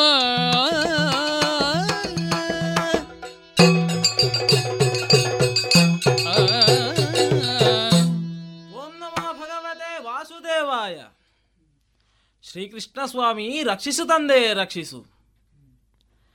ನಮ್ಮದಾದಂತಹ ಚಂಪಕಾವತಿ ನನ್ನ ಅಯ್ಯನಾದಂತಹ ಹಂಸಧ್ವಜ ಮಹಾರಾಜರಿಂದ ಸದ್ಧರ್ಮದಿಂದ ಸುಭೀಕ್ಷೆಯಿಂದ ಪಾಲಿಸಲ್ಪಟ್ಟಿದೆ. ಸಂಪಿಗೆಯೊಂದು ಮರದಲ್ಲಿದ್ದರೂ ಕೂಡ ಹೇಗೆ ಕಾಣಿಸದೆಯೂ ತನ್ನ ಪರಿಮಳವನ್ನು ನಾಲ್ದೆಸೆಯಲ್ಲಿ ಪಸರಿಸುತ್ತದೋ ಹಾಗೆ ನನ್ನ ಅಯ್ಯನು ಈ ಚಂಪಕಾವತಿಯಲ್ಲಿದ್ದುಕೊಂಡು ಧರ್ಮಿಷ್ಠನಾಗಿ ನ್ಯಾಯಯುತವಾಗಿ ಲೋಕಮುಖದಲ್ಲಿ ಚಂಪಕಾವತಿಯನ್ನು ನಾಲ್ದೆಸೆಗೆ ಪಸರಿಸಿದವನಿದ್ದಾನೆ. ಹಂಸಧ್ವಜ ಮಹಾರಾಜರು ಹಾಗೂ ಸುಗರ್ಭೆಯ ಸುಪುತ್ರನಾಗಿ ಸುಧನ್ವ ಎಂಬ ನಾಮಧೇಯದಿಂದ ಲೋಕಮುಖದಲ್ಲಿ ಕಾಣಿಸಿಕೊಂಡವ ನಾನಾಗಿದ್ದೇನೆ. ನನ್ನೊಂದಿಗೆ ಒಡಹುಟ್ಟಿದವರಿದ್ದಾರೆ ಸುದರ್ಶನ, ಸುರತ, ಸುಮ ಹಾಗೂ ಸೋದರಿಯಾದಂತಹ ಕುವಲೆ. ಇವರನ್ನೆಲ್ಲರನ್ನು ಒಳಗೊಂಡಂತಹ ನಮ್ಮ ಈ ಪುರ ಸುಭೀಕ್ಷೆಯಿಂದಿದೆ ಅಂತ ಹೇಳಲು ಹೆಮ್ಮೆಯಾಗುತ್ತಾ ಉಂಟು. ನನ್ನ ಅಯ್ಯನ ಬಗ್ಗೆ ಹೇಳುವಂತಾದರೆ ಹರಿ ವೃತವನ್ನು ಅನವರತ ಪಾಲಿಸಿಕೊಂಡು ಬಂದವನಿದ್ದಾನೆ. ಅಷ್ಟು ಮಾತ್ರವಲ್ಲದೆ ಪುರದ ಜನರಿಗೆಲ್ಲರಿಗೂ ಏಕಾದಶಿ ವೃತವನ್ನು ಕಟ್ಟುನಿಟ್ಟಾಗಿ ಪಾಲಿಸಬೇಕಂತಹ ಆಜ್ಞೆಯನ್ನು ಹೊರಡಿಸಿದವನಿದ್ದಾನೆ. ನನ್ನ ಅಯ್ಯನ ಮಾತನ್ನು ನಮ್ಮ ಪುರದವರು ಯಾರೂ ಮೀರುವವರಿಲ್ಲ. ನನ್ನ ಅಯ್ಯನ ಮಾರ್ಗದರ್ಶನದಂತೆ ಎಲ್ಲರೂ ಕೂಡ ಹರಿಭಕ್ತರಾಗಿ ಕೃಷ್ಣ ಭಕ್ತರಾಗಿ ತನ್ನ ಜನ್ಮವನ್ನು ಸಾರ್ಥಕಗೊಳಿಸುವುದಕ್ಕೋಸ್ಕರವಾಗಿ ಶ್ರಮಿಸುತ್ತಾ ಇದ್ದಾರೆ ಶ್ರಮಿಸುತ್ತಾ ಇದ್ದಾರೆ ಚತುರಂಗ ಸೇನೆ ಒಂದು ಕಡೆ ಅಂತಾದರೆ ಧರ್ಮದ ಒಂದು ಸೇನೆ ಇನ್ನೊಂದು ಕಡೆ. ಧರ್ಮ ಪಾಲನೆಯೇ ನಮ್ಮ ಮುಖ್ಯ ಧ್ಯೇಯವಾಗಿದೆ. ಇಂತಹ ಸಂದರ್ಭದಲ್ಲಿ ಮೊನ್ನೆ ಮೊನ್ನೆ ನಮ್ಮ ಪುರದಲ್ಲಿ ನಡೆದಂತಹ ವಿಚಾರ ಏನು ಗೊತ್ತೇ? ನಮ್ಮದಂತಹ ಪುರಕ್ಕೆ ಒಂದು ಹಯ ಬಂದಿದೆ. ಹಯ ಬರುವುದೇನು ಸಾಮಾನ್ಯವಾದ ವಿಚಾರವೇ, ಆದರೆ ಬಂದ ಹಯ ಯಾರದ್ದು? ಆ ಹಯ ಸಾಮಾನ್ಯವೇ ಅಲ್ಲ. ಹಸ್ತಿನಾವತಿಯಿಂದ ಪೂಜಿಸಲ್ಬಿಟ್ಟಂತಹ ತುರಗ ಬದು ಅಶ್ವಮೇಧ ಯಾಗದ ತುರಗ, ಧರ್ಮಜ ಪೂಜಿಸಿಬಿಟ್ಟಂತಹ ತುರಗವಾಗಿದೆ. ಹಾಗಾದರೆ ಧರ್ಮಜನು ಪೂಜಿಸಿಬಿಟ್ಟಂತಹ ತುರಗದ ಬೆಂಗಾವಲಿಗಾಗಿ ಯಾರು ಬಂದಿರಬಹುದು ಎಂಬಂತಹ ಒಂದು ಕುತೂಹಲ ನನ್ನ ಮನಸ್ಸಿನಲ್ಲಿ ಮೂಡಿದ್ದುಂಟು. ಯಾರು ಬಂದಿರಬಹುದು ಎಂಬುದು ತರ್ಕಿಸಿದಾಗ ಧರ್ಮಜ ಬಂದಿರಬಹುದೇ? ಆತ ಯಜ್ಞದೀಕ್ಷಿತನಾಗಿ ಕುಳಿತಿರುತ್ತಾನೆ. ಹಾಗಾದರೆ ಶತಗ್ರಜತ್ರಾಣಿ ಭೀಮಸೇನ ಬಂದಿರೋದೇ? ಬಂದಿರಲೂಬಹುದು. ಅಥವಾ ನಕುಲ ಸಹದೇವರು ಬಂದಿರಬಹುದೇ? ಅರ್ಜುನ ಬಂದಿರಬಹುದೇ? ಹೀಗೆಲ್ಲ ನನ್ನ ತಲೆಯಲ್ಲಿ ಪ್ರಶ್ನೆಗಳು ಓಡುತ್ತಾ ಇರುವಾಗ ಭಟರು ಬಂದು ಹೇಳಿದರು, ಅಶ್ವದ ಬೆಂಗಾವಲಿಗಾಗಿ ಪಾರ್ಥ ಬಂದಿದ್ದಾನೆ. ಹಾ, ಇದಲ್ವೇ ನನ್ನ ಸುಯೋಗ. ಪಾರ್ಥ ಬಂದಿದ್ದಾನೆ ಅಂತಾದರೆ ಆತನ ರಥದಲ್ಲಿ ಇರುವುದಾದರೂ ಯಾರು? ಸಾರಥಿಯಾಗಿ ಕೃಷ್ಣ ಪರಮಾತ್ಮನಿರಬಹುದಲ್ವೇ? ನಾವೆಲ್ಲರೂ ಕೃಷ್ಣ ಭಕ್ತರಾಗಿದ್ದೇವೆ, ಹರಿಭಕ್ತರಾಗಿದ್ದೇವೆ, ಅವನ ದರ್ಶನಕ್ಕಾಗಿ ಕಾಯುತ್ತಾ ಇದ್ದೇವೆ. ಇಂತಹ ಸಂದರ್ಭದಲ್ಲಿ ಆ ಹರಿಯ ಅಶ್ವವು ನಮ್ಮ ಈ ಪುರಕ್ಕೆ ಬಂದಿದೆ. ಈ ಒಂದು ಅಶ್ವ ಬಂದದ್ದು ನಮಗೆ ಸೂಚನೆಯನ್ನು ನೀಡುತ್ತಾ ಉಂಟು, ನಿಮಗೆ ಹರಿದರ್ಶನದ ಯೋಗ ಬಂದಿದೆ ಎಂಬುದಾಗಿ. ಹಾಗಾದರೆ ಹರಿದರ್ಶನವಾಗಬೇಕು ಅಂತಾದರೆ ಆ ಹಯವನ್ನು ಕಟ್ಟಬೇಕಲ್ವೇ? ಅದಕ್ಕಾಗಿ ನನ್ನಯ್ಯನು ಆವಾಗಲೇ ಡಂಗೂರವನ್ನು ಹೊಡಿಸಿದ್ದಾನೆ, ಹಯವನ್ನು ಕಟ್ಟಿರಿ. ಅಷ್ಟು ಮಾತ್ರವಲ್ಲ, ನಾಳಿನ ಬೆಳಗ್ಗೆ ಒಳಗಾಗಿ ಎಲ್ಲರೂ ರಣರಂಗದಲ್ಲಿ ಯುದ್ಧಕ್ಕಾಗಿ ಸಿದ್ಧರಾಗಿರಬೇಕು. ತಪ್ಪಿದರೆಂತಾದರೆ ಅವರಿಗೆ ಮರಣದಂಡನೆ, ಕೊತಕತ ಕುದಿಯುವಂತಹ ಎಣ್ಣೆಯ ಭಾಂಡಕ್ಕೆ ಹಾಕಲಾಗುವುದು ಎಂಬುದಾಗಿ ಹೇಳಿದ್ದಾರೆ. ಅದಕ್ಕಾಗಿ ಈ ಯೋಗವನ್ನು ಸು ಸುಯೋಗವನ್ನು ಉಪಯೋಗಿಸಿಕೊಳ್ಳಬೇಕು. ಆದರೆ ನನ್ನದೊಂದು ಯೋಗ ನೋಡಿ, ನನ್ನದೊಂದು ಯೋಗ ನೋಡಿ ಹೇಗಿದ್ದರೂ ಅಶ್ವವನ್ನು ಬಂದಿದೆ, ಯುದ್ಧಕ್ಕಾಗಿ ಹೋಗಬೇಕು. ನಮ್ಮಲ್ಲಿ ಏನು ಸೇನೆಯಲ್ಲಿ ಕಡಿಮೆಯವರು ಯಾರೂ ಇಲ್ಲ, ಎಲ್ಲ ಅತಿರಥ ಮಹಾರಥರೇ ಇರುವವರು. ಆದರೂ ಕೂಡ ಸೇನಾಧಿಪತಿಯಂತಹ ಪಟ್ಟ ನನಗೆ ದೊರಕಿದೆ, ಇದು ನನ್ನ ಸುಯೋಗವೇ ಸರಿ. ಏನಿದ್ದರೂ ಕೂಡ ಇಹದಲ್ಲಿ ಏನಿದ್ದರೂ ಕೂಡ ಅದು ಶಾಶ್ವತವಲ್ಲ, ಪರ ಶಾಶ್ವತವಾಗಿದೆ. ಆದ ಕಾರಣ ನನ್ನ ಯೋಚನೆಯೂ ಕೂಡ ಒಂದು ಅದೇ ಉಂಟು. ಚತುರ್ವಿಧ ಪುರುಷಾರ್ಥಗಳಲ್ಲಿ ಕೊನೆಯದದ್ದು ಮೋಕ್ಷ, ಆ ಕೈವಲ್ಯ ಪದವನ್ನು ಪಡೆಯಬೇಕು ಎಂಬುದಾಗಿ. ತಪಸ್ಸನ್ನು ಮಾಡಿ ಕೈವಲ್ಯವನ್ನು ಪಡೆಯುವುದು ಒಂದು ವಿಧ, ಆದರೆ ನಾವು ಹಾಗಲ್ಲ. ಕ್ಷತ್ರಿಯರು ಕ್ಷಾತ್ರ ಕುಲಕ್ಕೆ ಅನುಸಾರವಾಗಿಯೇ ಕೈವಲ್ಯ ಪದವಿಯನ್ನು ಪಡೆಯಬೇಕು. ಅದು ಹೇಗೆ ಬಂದಿದ್ದಾರಲ್ವ, ಮುರಾರಿಯ ಭಾವ ಅರ್ಜುನ, ಅವನ ರಥದಲ್ಲಿ ಹೇಗೂ ಕೃಷ್ಣ ಪರಮಾತ್ಮನಿರ್ತಾನೆ. ಅವನ ಎದುರು ನನ್ನ ಪರಾಕ್ರಮವನ್ನು ಪ್ರಕಟಿಸಿದೆ ಅಂತಾದರೆ, ಅವನ ಎದುರಿಗೆ ನನ್ನ ಆಸನವನ್ನು ನೀಗಿದೆ ಅಂತಾದರೆ, ನನಗೆ ಕೈವಲ್ಯ ಪದವಿ ಅಲ್ಲದೆ ಬೇರೆ ಯಾವುದು ಸಿಕ್ಕಲಿಕ್ಕಿಲ್ಲ. ಆದ ಕಾರಣ ಇದು ನನಗೆ ಸುಯೋಗ. ಆದ ಕಾರಣ ಏನು ಮಾಡಿದೆ ಗೊತ್ತೇ, ತಂದೆಯಿಂದ ಅಪ್ಪಣೆಯನ್ನು ಮೊದಲೇ ಪಡೆದುಕೊಂಡವನಿದ್ದೇನೆ. ನಂತರ ತೆರಳಿದ್ದು ನನ್ನ ತಾಯಿಯಾದಂತಹ ಸುಗರ್ಭೆಯಲ್ಲಿಗೆ. ಆಕೆಯಲ್ಲಿ ಪೊಡಮಟ್ಟು ವಿಚಾರವನ್ನು ಒಡಂಬಡಿಸಿದೆ. ಆವಾಗ ಅವಳು ಹೇಳಿದಳು, ಕೃಷ್ಣ ದರ್ಶನವನ್ನು ನಮಗೆ ಮಾಡಿಸಬೇಕು ಎಂಬುದಾಗಿ. ಎಲ್ಲರಿಗೂ ಮನದಲ್ಲಿರುವುದು ಒಂದೇ ವಿಚಾರ, ನಮ್ಮಲ್ಲಿ ಕೃಷ್ಣ ದರ್ಶನವಾಗಬೇಕು ಅಂತ. ಹಾಗಾಗಿ ಅವಳ ಆಶೀರ್ವಾದವನ್ನು ಶಿರಸಾಧರಿಸಿ ಮುಂದೆ ಬರಬೇಕಾದರೆ ಸೋದರಿಯಾದಂತಹ ಕುವಲೆ ಸಿಕ್ಕಿದಳಲ್ಲ, ಅವಳು ಹೇಳಿದ್ದು ಒಂದೇ ವಿಚಾರ, ಅರ್ಜುನನಿಗೆ ನೀನು ಯುದ್ಧದಲ್ಲಿ ಬೆನ್ನು ತೋರಿಸಿ ಹಿಂದೆ ಬಂದೆ ಅಂತಾದರೆ, ಅತ್ತೆ ಮನೆಯಲ್ಲಿ ನನ್ನ ಭಾವಂದಿರಿಗೆ ನಾದಿನಿಯರಿಗೆ ನಾನು ಹೇಗೆ ಮುಖ ತೋರಿಸಲಿ ಎಂಬುದಾಗಿ. ಆದ ಕಾರಣ ಅವಳ ಒಲವು ಒಂದೇ, ಕೃಷ್ಣ ದರ್ಶನವಾಗಬೇಕು ಎಂಬುದಾಗಿ. ಆದ ಕಾರಣ ಜನನಿಗೆ ಪೊಡಮಟ್ಟು ಸೋದರಿಯಿಂದ ಬೀಳ್ಕೊಟ್ಟು ಮುಂಬಂದಿದ್ದೇನೆ. ಇನ್ನು ಹೀಗೆ ತೆರಳುವುದೇ ಆಗುವುದಿಲ್ಲ. ಧರ್ಮೇಚ ಅರ್ಥೇಚ ಕಾಮೇಚ, ನನ್ನೊಂದಿಗೆ ಇರ್ತೇನೆ ಎಂಬುದಾಗಿ ನನ್ನ ಪಾಣಿಗ್ರಹಣವನ್ನು ಮಾಡಿದಂತಹ ಮಡದಿಯೋರ್ವಳಿದ್ದಾಳೆ, ಅವಳಿಗೆ ವಿಚಾರವನ್ನು ತಿಳಿಸಬೇಕಾಗಿದೆ. ಅದಕ್ಕಾಗಿ ಅವಳಲ್ಲಿಗೆ ತೆರಳುತ್ತೇನಂತೆ.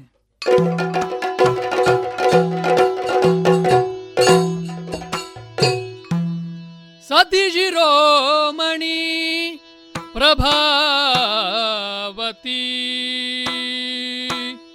ಸತಿಶಿರೋಮಣಿ ಪ್ರಭಾವತಿ ಸೊಬಗಿದರಿ,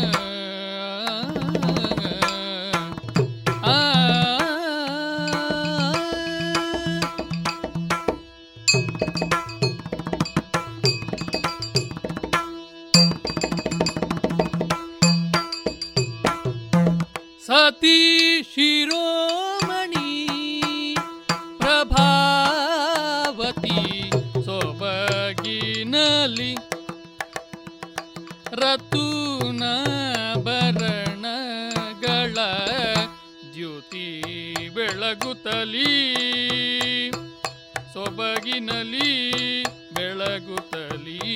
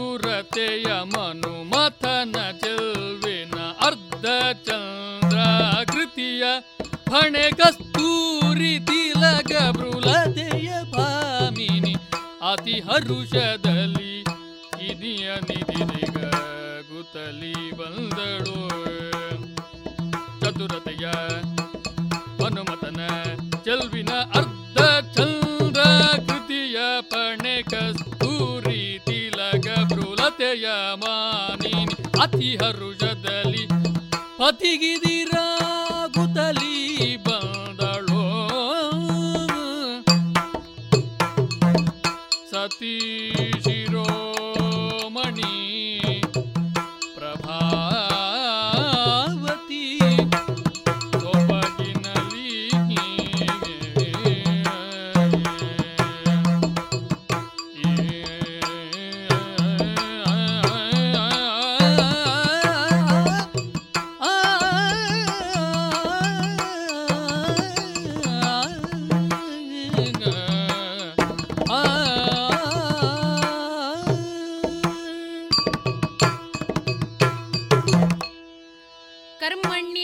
ಅಧಿಕಾರಸ್ಥೆ ಮಾ ಫಲೇಷು ಕದಾಚನ. ಭಗವಂತನೇ ಹೇಳಿದಂತಹ ಮಾತು, ಮಾಡುವ ಕರ್ಮವನ್ನು ನೂರಕ್ಕೆ ನೂರರಷ್ಟು ಮಾಡು, ಆದರೆ ಫಲದ ಮೇಲೆ ನಿನಗೆ ಅಧಿಕಾರವಿಲ್ಲ, ಹಾಗೆಯೇ ಫಲಾಪೇಕ್ಷೆಯನ್ನೂ ಮಾಡಬೇಡ. ಮನುಷ್ಯನ ಜೀವನ ಸಾರ್ಥಕವಾಗುವುದು ಯಾವಾಗ? ಈ ಕರ್ಮವನ್ನು ನೂರಕ್ಕೆ ನೂರರಷ್ಟು ಮಾಡಿದಾಗಲೇ. ಅದುವೇ ನಮ್ಮನ್ನು ಮೋಕ್ಷದೆಡೆಗೂ ಕರೆದೊಯ್ಯುತ್ತದೆಯಂತೆ. ಹಾಗಾದರೆ ಕರ್ಮವನ್ನು ಮಾಡುವಂತಹ ದಾರಿಯಲ್ಲಿ ನಾವು ಹೇಗಿರಬೇಕು? ಅಂತರಂಗದಿಂದಲೂ ಬಹಿರಂಗದಿಂದಲೂ ಶುದ್ಧದಲ್ಲಿರಬೇಕು. ಬಹಿರಂಗ ಮಾತ್ರ ಚೆನ್ನಾಗಿದ್ದರೆ ಸಾಕೆ? ಇಲ್ಲ, ಅಂತರಂಗ ಶುದ್ಧಿ ಇದ್ದರೆ ಮಾತ್ರ ನಮ್ಮ ಜೊತೆಗಿರುವವರೊಂದಿಗೆ ಸಾಮರಸ್ಯದಿಂದ ಜೀವನವನ್ನು ಮಾಡಬಹುದಂತೆ. ಹೆಣ್ಣಾದವಳಿಗೆ ತನ್ನ ಪತಿಯೊಂದಿಗೆ ಹೊಂದಿಕೊಂಡು ಬಾಳುವುದೇ ಸಾರ್ಥಕತೆ. ಪತಿಯ ಮನೆಗೆ ಬಂದಾಗ ಅಲ್ಲಿ ಪತಿಯೋರ್ವನೇ ಇರುವುದಿಲ್ಲ, ಅತ್ತೆ ಮಾವ ಈ ರೀತಿಯಾದಂತಹ ಸಂಬಂಧಗಳು. ಬಾಹ್ಯದಲ್ಲಿ ಮಾತ್ರವಲ್ಲ, ಅಂತರಂಗದಲ್ಲಿ ಸೌಂದರ್ಯವಿದ್ದರೆ ಮಾತ್ರವೇ ಇಲ್ಲಿರುವವರೊಂದಿಗೆ ಎಲ್ಲರೊಂದಿಗೂ ಹೊಂದಿಕೊಂಡು ಬಾಳುವುದು ಸಾಧ್ಯವಂತೆ. ಹಾಗಾದರೆ ಬಹಿರಂಗವಾಗಿ ನಾವು ಚೆನ್ನಾಗಿ ಕಾಣಿಸುವುದು ಮುಖ್ಯವಲ್ವೇ ಅಂತ ಪ್ರಶ್ನೆ ಬರ್ತದೆ. ಅದೂ ಸರಿಯಲ್ಲ, ಬಹಿರಂಗವಾಗಿಯೂ ಚೆನ್ನಾಗಿರಬೇಕು. ಯಾಕೆ ಗೊತ್ತೇ? ಸತಿಯಾದವಳು ಪತಿಯೊಂದಿಗೆ ಬಾಳುವುದು ಎಂದರೆ ಹೇಗೆ? ಧರ್ಮ, ಅರ್ಥ, ಕಾಮ, ಮೋಕ್ಷದಲ್ಲಿ ಜೊತೆಯಾಗಿರಬೇಕು. ಕೊನೆಯ ಮೋಕ್ಷದಲ್ಲಿ ಜೊತೆಯಾಗಿರ್ತೇವೋ ಇಲ್ಲವೋ ಎನ್ನುವುದನ್ನು ಅವಳಿಗಿರುವಂತಹ ಯೋಗ ಆಗಿರ್ಬೋದು, ಪುಣ್ಯ ಆಗಿರ್ಬೋದು, ಅದು ನಿರ್ಧಾರ ಮಾಡ್ತದೆ. ಆದರೆ ಧರ್ಮ, ಅರ್ಥ, ಕಾಮದಲ್ಲಿ ಹೇಗೆ? ಅವಶ್ಯ, ಅಭಿಮತ, ಸಪುತ್ರ. ಅರ್ಥದಲ್ಲಿ ಅವನಿಗೆ ಅವಶ್ಯವಾಗಿರಬೇಕು, ಕಾಮದಲ್ಲಿ ಅವನಿಗೆ ಅನುಕೂಲೆಯಾಗಿರಬೇಕು. ಧರ್ಮದಲ್ಲಿ ಹೇಗೆ? ಪತಿಯಿಂದ ಒಬ್ಬ ಪುತ್ರನನ್ನು ಪಡೆದೆ ಅಂತಾದರೆ ಅದು ಅವಳ ಜೀವನದ ಧರ್ಮವಾಗ್ತದಂತೆ. ಆದ್ದರಿಂದ ಸಂತಾನವು ಬಹಳ ಮುಖ್ಯ ಪಾತ್ರ ವಹಿಸುತ್ತದೆ. ಹಾಗಾಗಿ ಇಂದು ಅಂತರಂಗದಿಂದ ಶುದ್ಧಿಯಾಗಿರುವ ನನ್ನನ್ನು ಸತಿಶಿರೋಮಣಿ ಅಂತ ಕರೀತಾರೆ. ಈ ರಾಜ್ಯದ ಯುವರಾಜರಾದಂತಹ ಸುಧನ್ವ ಯುವರಾಜರ ಪತ್ನಿಯಾದ ಪ್ರಭಾವತಿ ಎಂದರೆ ನಾನೇ ಸರಿ. ಇವತ್ತಿನವರೆಗೆ ಸುಖ ಸಂಸಾರವನ್ನು ನಡೆಸಿದಂತಹ ನನಗೆ ಪುತ್ರ ಸಂತಾನ ಇನ್ನೂ ಪ್ರಾಪ್ತಿ ಆಗಲಿಲ್ಲ. ಅದಕ್ಕೆ ಯೋಗವೋ ಕಾಲವೋ ಕೂಡಿ ಬರಲಿಲ್ಲ ಅಂತ ಅಂದ್ಕೊಳ್ತೇನೆ ನಾನು. ಈ ಸಂದರ್ಭದಲ್ಲಿ ನನ್ನ ಸ್ವಾಮಿಯನ್ನು ಕಾಯ್ತಾ ಕೂತಿದ್ದೇನೆ. ಕಾಯ್ತಾ ಕೂತ್ಕೊಳ್ಳೋದು ಅಂತ ಹೇಳಿದರೆ ಸುಮ್ಮನೆಯೇ ಇಲ್ಲ, ನನ್ನನ್ನು ನಾನು ಶೃಂಗರಿಸಿಕೊಂಡಿದ್ದೇನೆ. ಹೇಗೆ? ನೀವೇ ಹೇಳಿದಂತೆ ರತ್ನದ ಆಭರಣಗಳನ್ನು ಧರಿಸಿಕೊಂಡಿದ್ದೇನೆ, ಅದಕ್ಕೊಪ್ಪುವಂತಹ ಸೀರೆಯನ್ನು ಉಟ್ಟಿದ್ದೇನೆ, ನನ್ನದಾದಂತಹ ಈ ಅಂತಃಪುರವನ್ನು ಅಲಂಕರಿಸಿದ್ದೇನೆ. ಬಗೆ ಬಗೆಯ ಪುಷ್ಪಗಳಿಂದ ಸುಗಂಧವೂ ಸೂಸುತ್ತಿದೆ ನನ್ನ ಈ ಅಂತಃಪುರ. ಇಷ್ಟೆಲ್ಲ ತಯಾರಿಯನ್ನು ನಡೆಸಿದ ನಂತರ ಸ್ವಾಮಿಯನ್ನು ಎದುರುಗೊಳ್ಳಬೇಕಿದ್ರೆ ನನ್ನೊಂದಿಗೆ ವೀಳ್ಯವು, ತಾಂಬೂಲವು, ಕರ್ಪೂರವು, ಇದು ಬಹಳ ಮುಖ್ಯವಾಗ್ತದೆ. ಎಲ್ಲವನ್ನು ತಟ್ಟೆಯಲ್ಲಿ ಜೋಡಿಸಿಟ್ಟುಕೊಂಡಿದ್ದೇನೆ. ಇಷ್ಟೊತ್ತಿಗಾಗಲೇ ನನ್ನ ಸ್ವಾಮಿ ಬರಬೇಕಿತ್ತು, ಆದರೆ ಇವತ್ತು ಯಾಕೋ ಕಾಣ್ತಾ ಇಲ್ಲ. ಹಾ ಹಾ ಹಾ ಖುರಪುಟದ ಶಬ್ದವೂ ಕೇಳುತ್ತಿದೆ. ಹಾಗಾದ್ರೆ ಇಲ್ಲಿ ನಿಲ್ಲುವುದು ಸರಿಯಲ್ಲ, ಇಲ್ಲಿ ನಿಲ್ಲಿಕ್ಕೂ ನನ್ನ ಕಾಲು ಒಪ್ಪುತ್ತಾ ಇಲ್ಲ. ಆದ್ರಿಂದ ಅಂತಃಪುರದ ಬಾಗಿಲಿಗೆ ಹೋಗಿ ನೋಡುತ್ತೇನಂತೆ, ಆ ಕಡೆ ತೆರಳುತ್ತೇನಂತೆ.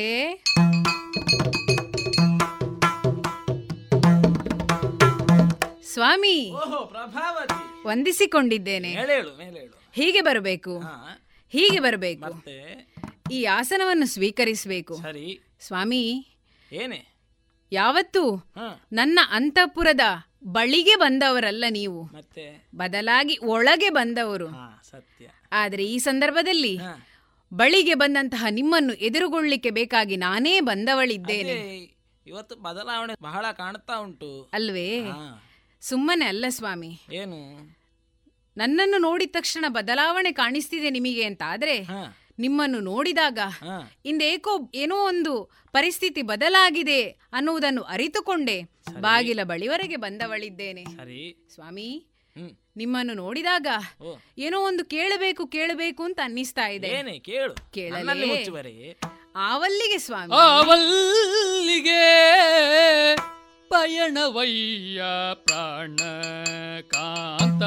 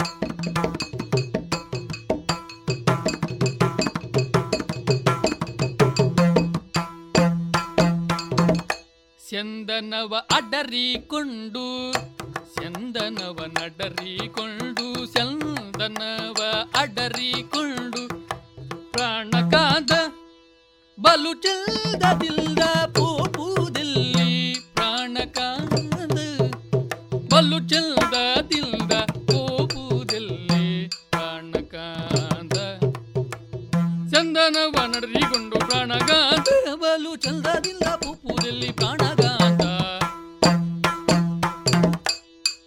ವಲ್ಲಿಗೆ ಪಯಣವಯ್ಯ ಪ್ರಾಣಕಾಂತ ರಾಜಠೀವಿ ಇಂದ ಪೋಪು ಡೆಲ್ಲಿ ಪ್ರಾಣಕಾಂತ ಕಾಂತ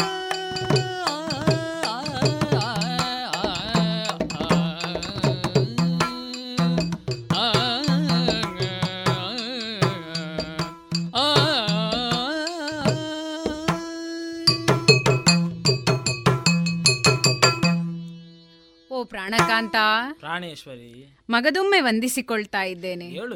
ಸ್ವಾಮಿ, ನನ್ನಲ್ಲಿಗೆ ಬರುವುದು ನೀವು ಇದೇನು ಹೊಸತಲ್ಲ, ಯಾವತ್ತೂ ಬರ್ತೀರಿ ಸತ್ಯ.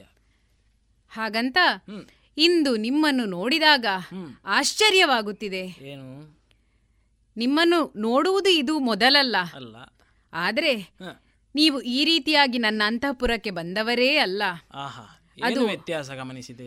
ಅದು ಅಲ್ಲದೆ ಹೊರಗೆ ಬಂದು ನೋಡ್ತೇನೆ ಸ್ವಾಮಿ, ನೀವು ಯಾವತ್ತೂ ಬರುವಂತ ರಥವಲ್ಲ ಅದು, ಬೇರೆ ರಥದಲ್ಲಿ ಬಂದಿದ್ದೀರಾ. ಸರಿ, ಇಲ್ಲಿಗೆ ಬರಬೇಕಿದ್ರೆ ಏಕಾಂಗಿಯಾಗಿ ಬರುವವರು ನೀವು, ಆದರೆ ಇಂದು ಅದು ಯಾರೋ ನಿಮ್ಮನ್ನು ಕಾಯ್ತಾ ಇದ್ದಾನೆ, ಸಾರಥಿಯಾದವನು.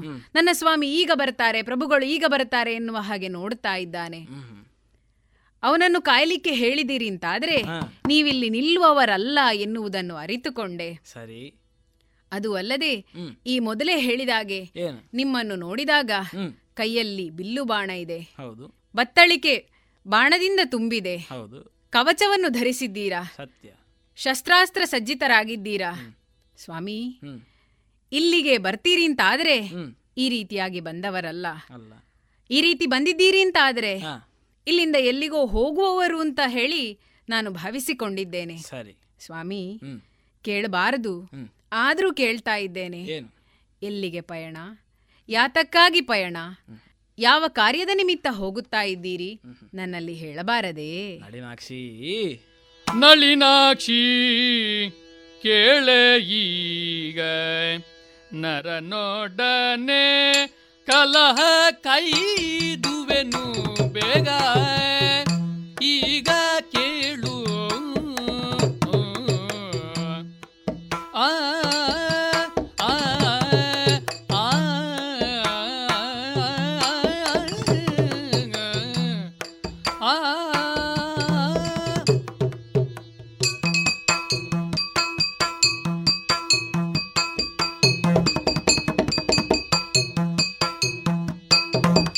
ನಳಿನಾಕ್ಷಿ ಕೇಳೀಗ ನರನೊಡನೆ ಕಲಹ ಕೈದುವೆನು ಬೇಗ ನರನೊಡನೆ ಕಲಹ ಕೈದುವೆನು ಬೇಗ ನಳಿನಾಕ್ಷಿ ಕೇಳೀಗ ನರನೊಡನೆ ಕಲಹ ಕೈದುವೆನು ಬೇಗ ಕಳವಳಿಸಬೇಡ ಮನದಿ ನೀನು ಕಳವಳಿಸಬೇಡ ಮನದಿ ಕುಂತಿಸುತ್ತಗಳುಕುವವನಲ್ಲ ರಣದಿ ಕುಂತಿಸುತ್ತಗಳುಕುವವನಲ್ಲ ರಣದಿ ನಳಿನಾಕ್ಷಿ ಕೇಳೋ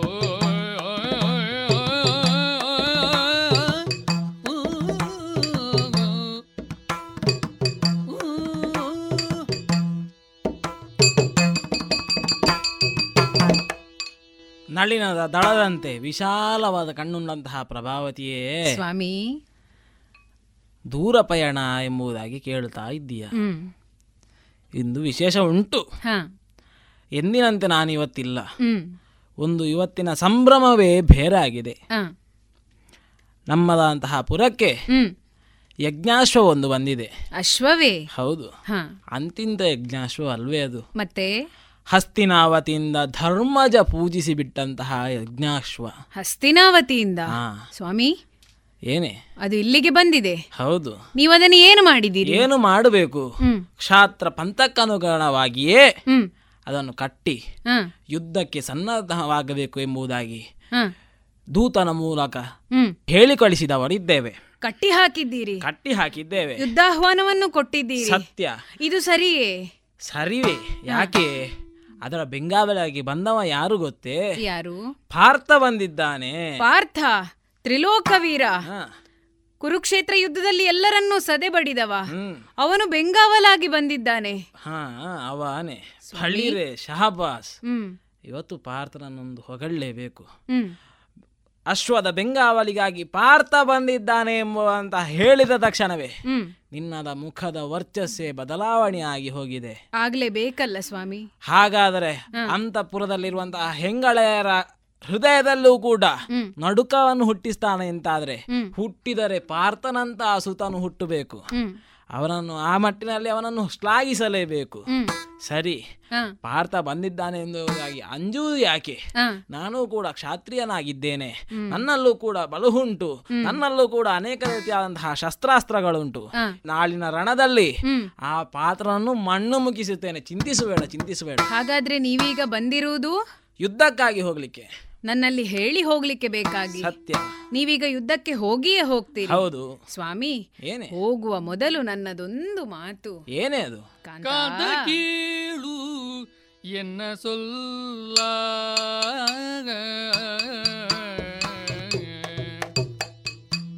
ಪಾರ್ಥನನು ಕಂದು ಪಿತ ಬಿಡುವನಲ್ಲ.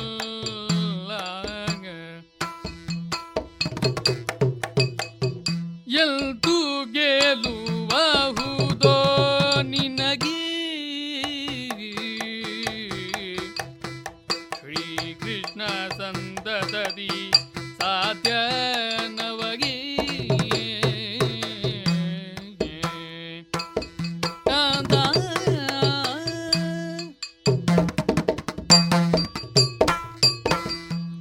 ಪ್ರಭೋ.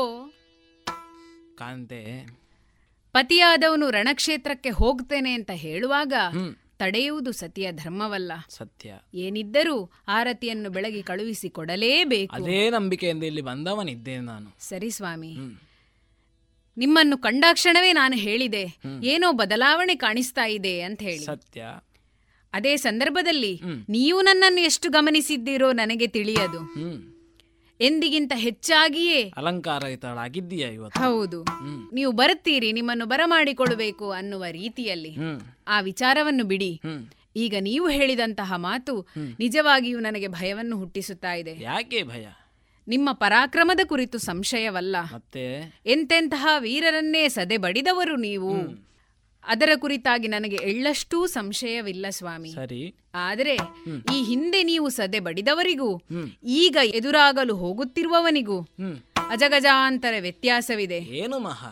ಬರುವವನಾದರೂ ಯಾರು? ಪಾರ್ಥ. ಹೌದು, ಪಾರ್ಥ ಎಂದು ಅವನ ಹೆಸರಿರಬಹುದು, ಆದರೆ ಅವನಿಗಿರುವಂತಹ ಬಿರುದುಗಳು ಏನು ಸ್ವಾಮಿ? ಅವನಿಗೆ ಬಿರುದುಗಳು ಹಲವು ಉಂಟು. ತ್ರಿಲೋಕದಲ್ಲಿ ವಿಜಯ. ಹೌದು, ಈ ರೀತಿಯಾಗಿ ಅವನ ಬಿರುದುಗಳನ್ನು ಕೇಳಿದರೆ ಅವನ ಪರಾಕ್ರಮವನ್ನು ನಾವು ಅರಿತುಕೊಳ್ಳಲೇಬೇಕು. ನೋಡದಿದ್ದರೂ ಅವನ ಹೊಗಳಿಕೆಯನ್ನು ಇಡೀ ಲೋಕವೇ ಮಾಡುತ್ತದೆ. ಅಂತಹವನೇ ಎದುರು ನೀವು ಹೋಗುವುದು ಸರಿ. ನಿಮ್ಮನ್ನು ನಾನು ಹೋಗದಿರಿ ಎಂದು ತಡೆಯುವವಳಲ್ಲ. ಸರಿ, ಮತ್ತೆ ಏನಾಯ್ತು ಈಗ ನಿನಗೆ? ಆದ್ರೆ ನೀವು ಅವನನ್ನು ಎದುರುಗೊಳ್ಳಿಕ್ಕೆ ಹೋಗ್ತೀರಿ ಅಂತ ಆದ್ರೆ ಅವನೊಬ್ಬನೇ ಬರ್ತಾನೆಯೇ ಸ್ವಾಮಿ? ಇಲ್ಲಪ್ಪ, ಅವನಿಗೆ ಬಹಳ ಸೇನೆಯು ಬಂದಿದೆ. ಸೇನೆಯ ವಿಚಾರ ಅಲ್ಲಿರಲಿ, ಅದನ್ನೇ ನಾನು ಹೇಳಿದ್ದು. ನಿಮ್ಮ ಪರಾಕ್ರಮದ ಕುರಿತಾಗಿ ಸಂಶಯವಿಲ್ಲ. ಭೀಮಸೇನ ಬಂದಿರಬಹುದು, ಶತಗಜತ್ರಾಣಿ, ಅವನಿಗೆ ಹೆದರಿಕೆಯ ನಿನಗೆ? ಇಲ್ಲ ಸ್ವಾಮಿ. ಅಥವಾ ನಕುಲ ಸಹದೇವರು, ಅವರು ಒಂದೇ ರಥದಲ್ಲಿ ಯುದ್ಧ ಮಾಡಿದ್ರೆ ಯಾರನ್ನು ಬೇಗ ಸೋಲಿಸಬಹುದು ಅಂತ ಹೇಳ್ತಾರೆ, ಅವರ ಬಗ್ಗೆ ಹೆದರಿಕೆ? ಖಂಡಿತವಾಗಿಯೂ ಇಲ್ಲ. ಮತ್ತೆ ಯಾರ ಬಗ್ಗೆ ಹೆದರಿಕೆ? ಅವರೆಲ್ಲರಿಗೂ ಸರಿ ಸಮಾನವಾಗಿ ನೀವು ನಿಲ್ತೀರಿ ಅನ್ನುವಂತಹ ನಂಬಿಕೆ ನನಗಿದೆ. ಉಂಟಲ್ವೇ? ಹಾಗಾದ್ರೆ ಆರತಿಯನ್ನು ಬೆಳಗಿ ಕಳುಹಿಸಿಕೊಳ್ಳಿ. ಒಂದು ಕ್ಷಣ ತಡೆಯಿರಿ. ಏನೇ? ಅವರ ಕುರಿತಾಗಿ ನನ್ನ ಚಿಂತೆಯೇ ಅಲ್ಲ. ಮತ್ತೆ ರಣಕ್ಷೇತ್ರದಲ್ಲಿ ಈ ಹಿಂದೆ ಕುರುಕ್ಷೇತ್ರದ ಕಥೆಯನ್ನು ನಾನು ಕೇಳಿದವಳಿದ್ದೇನೆ. ನಾವೆಲ್ಲರೂ ಕೇಳಿದ್ದೇವೆ ಅಲ್ವೇ ಸ್ವಾಮಿ? ಅಲ್ಲಿ ಯಾವ ಸಂದರ್ಭದಲ್ಲೂ ಆ ಪಾರ್ಥನಿಗೆ ಇಕ್ಕಟ್ಟಿನ ಪರಿಸ್ಥಿತಿ ಒದಗಿ ಬಂತು ಎನ್ನುವಾಗ ಅವನನ್ನು ರಕ್ಷಣೆ ಮಾಡಿದ್ದು ಯಾರು? ಶ್ರೀಕೃಷ್ಣ ದೇವರು ಅಲ್ವೇ, ಆ ಭಗವಂತನಲ್ವೇ? ಇವತ್ತಿನ ರಣದಲ್ಲಿ ಏನಾದ್ರೂ ಹೆಚ್ಚು ಕಡಿಮೆ ಆಯ್ತೋ ಅಥವಾ ಏನಾದ್ರೂ ಅವನಿಗೆ ಆಪತ್ತು ಒದಗಿ ಬಂತೋ ಅವರನ್ನು ರಕ್ಷಿಸಲೋಸುಗ ಆ ಭಗವಂತ ಬಂದೇ ಬರ್ತಾನೆ. ಅವನು ಬಂದಾಕ್ಷಣ ಅವನ ಎದುರು ನೀವು ನಿಲ್ಲುವವರಲ್ಲ, ಅದೂ ನನಗೆ ತಿಳಿದಿದೆ. ಆದರೆ ಅವನು ಬಂದ ನಂತರದ ಕಥೆ ಏನು, ಇದನ್ನು ಎಣಿಸುವಾಗ ನನಗೆ ಭಯವಾಗುತ್ತಿದೆ. ಆದ್ರಿಂದ ಸ್ವಾಮಿ, ಹೋಗುವ ಮುಂಚೆ ಸ್ವಲ್ಪ ಯೋಚಿಸಿ ನೋಡುವಿರಾ? ಬರುವವರು ಕೃಷ್ಣಾರ್ಜುನರು ಸ್ವಾಮಿ. ಪ್ರಭಾವತಿ ನರನ ಹರಿಬಕಕ್ಕೆ ನರನ ಹರಿಬಕೆ ಕೃಷ್ಣನು ಬರಲವನ ದುರದಿ ಹಿಮ್ಮೆಟ್ಟಿಸುವೆನೋ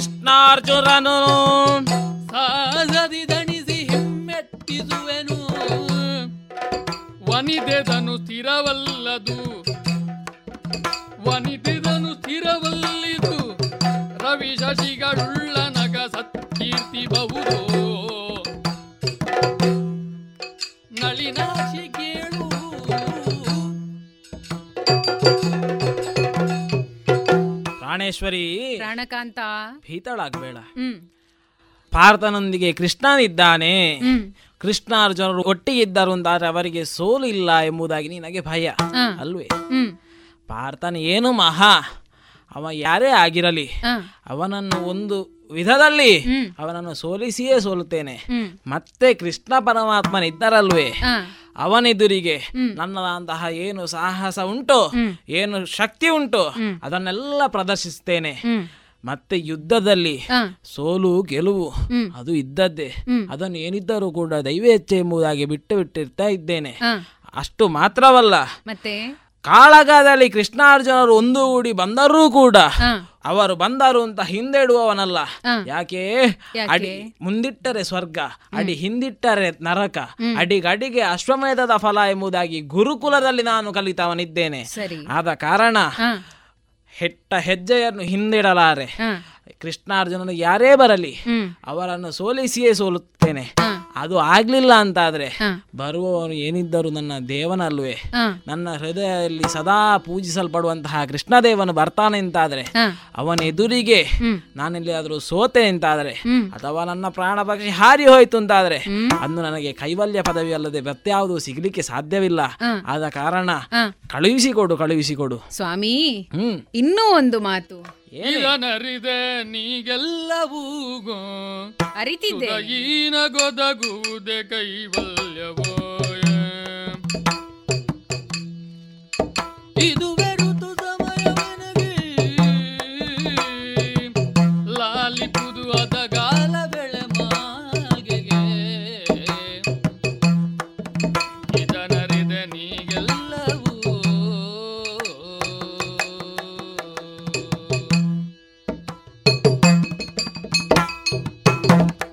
ಸ್ವಾಮಿ. ಪ್ರಭಾವತಿ, ಪೌರುಷವೆನ್ನುವುದು ಹಸ್ತಿನಾವತಿಯವರಿಗೆ ಮಾತ್ರ ಸೀಮಿತವಲ್ಲ, ಅಲ್ಲ ದಕ್ಷಿಣಾವರ್ತದ ರಾಜರಲ್ಲಿಯೂ ಇದೆ ಎನ್ನುವುದನ್ನು ತೋರಿಸಿಕೊಟ್ಟವರು ನೀವು. ಸರಿ, ಇದನ್ನು ಅರಿತವಳು ನಾನು.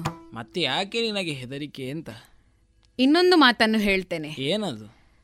ಜನನಾಗ್ಲಿ ಮರಣ ಆಗ್ಲಿ ನಮ್ಮ ಕೈಯಲ್ಲಿಲ್ಲ, ಅದರ ಬಗ್ಗೆ ನಾನು ಚಿಂತಿಸಿದವಳೇ ಅಲ್ಲ. ಮತ್ತೆ ಯಾಕೆ ಬಲ್ಲಿರಾ? ಅಳಿಯುವುದೀ ಕಾಯ, ಉಳಿಯುವುದೀ ಕೀರ್ತಿ, ಇದನ್ನೂ ಅರಿತವಳಿದ್ದೇನೆ.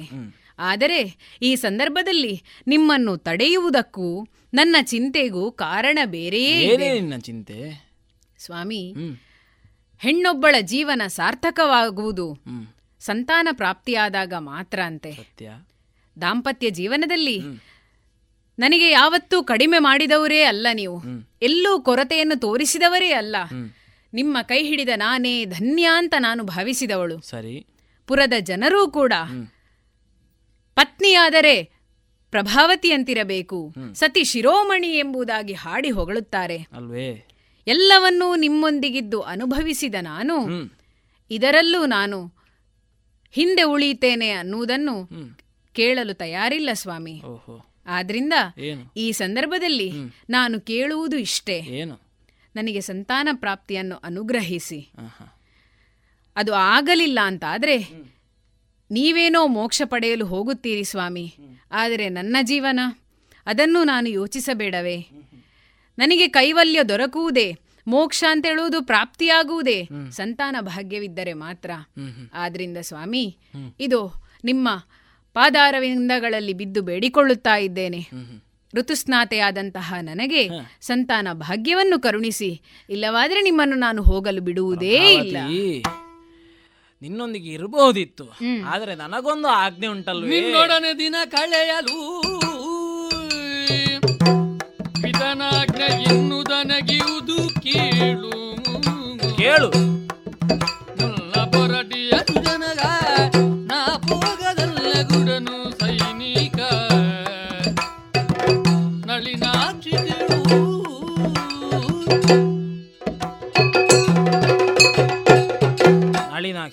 ಸ್ವಾಮಿ, ನಿನ್ನೊಂದಿಗೆ ದಿನ ಕಳೆಯುವ ಪ್ರಶ್ನೆ ಅಲ್ಲ, ನನಗೆ ಕಳೆಯಬಹುದು, ಆದರೆ ಅದಕ್ಕಿಂತ ಮೊದಲು ಒಂದು ತೊಡಕುಂಟಲ್ವೇನೆ? ಏನು? ನಿನ್ನನ್ನು ಭೇಟಿಯಾಗುವಂತ ಮೊದಲು ಪಿತನ ಆಜ್ಞೆಯನ್ನು ಶಿರದಲ್ಲಿ ಧರಿಸಿ ಬಂದವನಿದ್ದೇನೆ. ಸರಿ, ಅವನ ಆಜ್ಞೆಯಾಗಿದೆ, ಇಂದು ರಾತ್ರಿಯೇ ಎಲ್ಲರೂ ರಣರಂಗವನ್ನು ಪ್ರವೇಶಿಸಬೇಕು. ಅಷ್ಟು ಮಾತ್ರವಲ್ವೇ ನಮ್ಮ ಸೇನೆಯ ಸಕಲ ಸಿದ್ಧತೆಯ ಹೊಣೆಗಾರಿಕೆ, ಸೇನಾಧಿಪತಿಯ ಸ್ಥಾನವನ್ನು ನನಗಿಟ್ಟಿದ್ದಾರೆ. ನಾನೇ ಹಿಂದುಳಿದೆ ಅಂತ ಆದ್ರೆ, ನಾನೇ ಎಲ್ಲರಿಗಿಂತ ಹಿಂದೆ ಬಿದ್ದೆ ಅಂತ ಆದ್ರೆ, ನಮ್ಮವರನ್ನು ಯಾರೇ ಹುರಿದುಂಬಿಸುವವರು?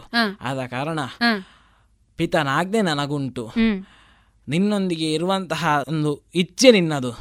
ಇದಕ್ಕೆ ಇನ್ನು ಮುಂದೆಯೂ ಕೂಡ ಕಾಲ ದೇವರು ಒದಗಿಸಿದರು ಅಂತಾದ್ರೆ ಮುಂದೆಯೂ ಕೂಡ ಕಾಲ ಬರ್ತದೆ, ಈಗಲೇ ಆಗಬೇಕು ಅಂತ ಏನಿಲ್ಲ ಅಲ್ವೇ? ಆದ ಕಾರಣ ನನ್ನನ್ನು ಕಳುಹಿಕೊಡು, ನಾನು ಹೋಗ್ತೇನೆ. ನೀವು ಹೋಗುತ್ತೀರಿ, ಹೌದು, ಖಂಡಿತವಾಗಿ ಹೋಗುತ್ತೀರಿ, ಬಿಡುವುದಿಲ್ಲ ಸ್ವಾಮಿ. ಬಿಡಬಿಡನು ಬಿಡನು ನಿನ್ನ ಎಲ್ಲ ಗೂಡು ಗೂಡು ಬಿಡುವೆ ಮುನ್ನ ಸಡಗರದಿ ಬಿಗಿದ ಪುದ ಕಾಂತನನ್ನು ಜಡಜ ಮುಖಿಯೊಡ ಬಡಿಸುದ. ಸ್ವಾಮಿ ಪ್ರಾಣೇಶ್ವರಿ ಪರಿಪರಿಯಾಗಿ ಬೇಡಿಕೊಂಡರೂ ಕೂಡ ಹೋಗುತ್ತೇನೆ ಹೋಗುತ್ತೇನೆ ಎನ್ನುವುದಾಗಿ ಕಾಲನ್ನು ಮುಂದಕ್ಕೆ ಇಡ್ತಾ ಇದ್ದೀರಲ್ಲ, ಉಪಾಯ ಇಲ್ಲ ಅಂತ ಆಗಿದೆ ನನಗೆ. ಮಾತನಾಡದಿರಿ, ನಿಮ್ಮನ್ನು ಹೋಗಲಿಕ್ಕೆ ಬಿಟ್ರೆ ತಾನೆ. ಹಾಗೆ ಆಡಬೇಡ್ವೆ. ಬಿಡುವುದಿಲ್ಲ ನಾನು, ಖಂಡಿತವಾಗಿಯೂ ಬಿಡುವುದಿಲ್ಲ. ಏನೇ ಹೀಗೆ ಬನ್ನಿ, ಕುಳಿತುಕೊಳ್ಳಿ ಇಲ್ಲಿ. ನಾನು ನನಗೋಸ್ಕರ ಕೇಳ್ತಾ ಇಲ್ಲ ಸ್ವಾಮಿ, ನಿಮ್ಮ ಜೀವನವು ಸಾರ್ಥಕತೆ ಅನಿಸಿಕೊಳ್ಳಬೇಕು, ನೀವು ಮೋಕ್ಷದೆಡೆಗೆ ಹೋಗಬೇಕು, ನಿಮ್ಮನ್ನು ನಾನು ಹಿಂಬಾಲಿಸಿ ಬರಬೇಕು. ಅದಕ್ಕೋಸ್ಕರ ನನಗೆ ಸಂತಾನ ಪ್ರಾಪ್ತಿ ಆಗಲೇಬೇಕು.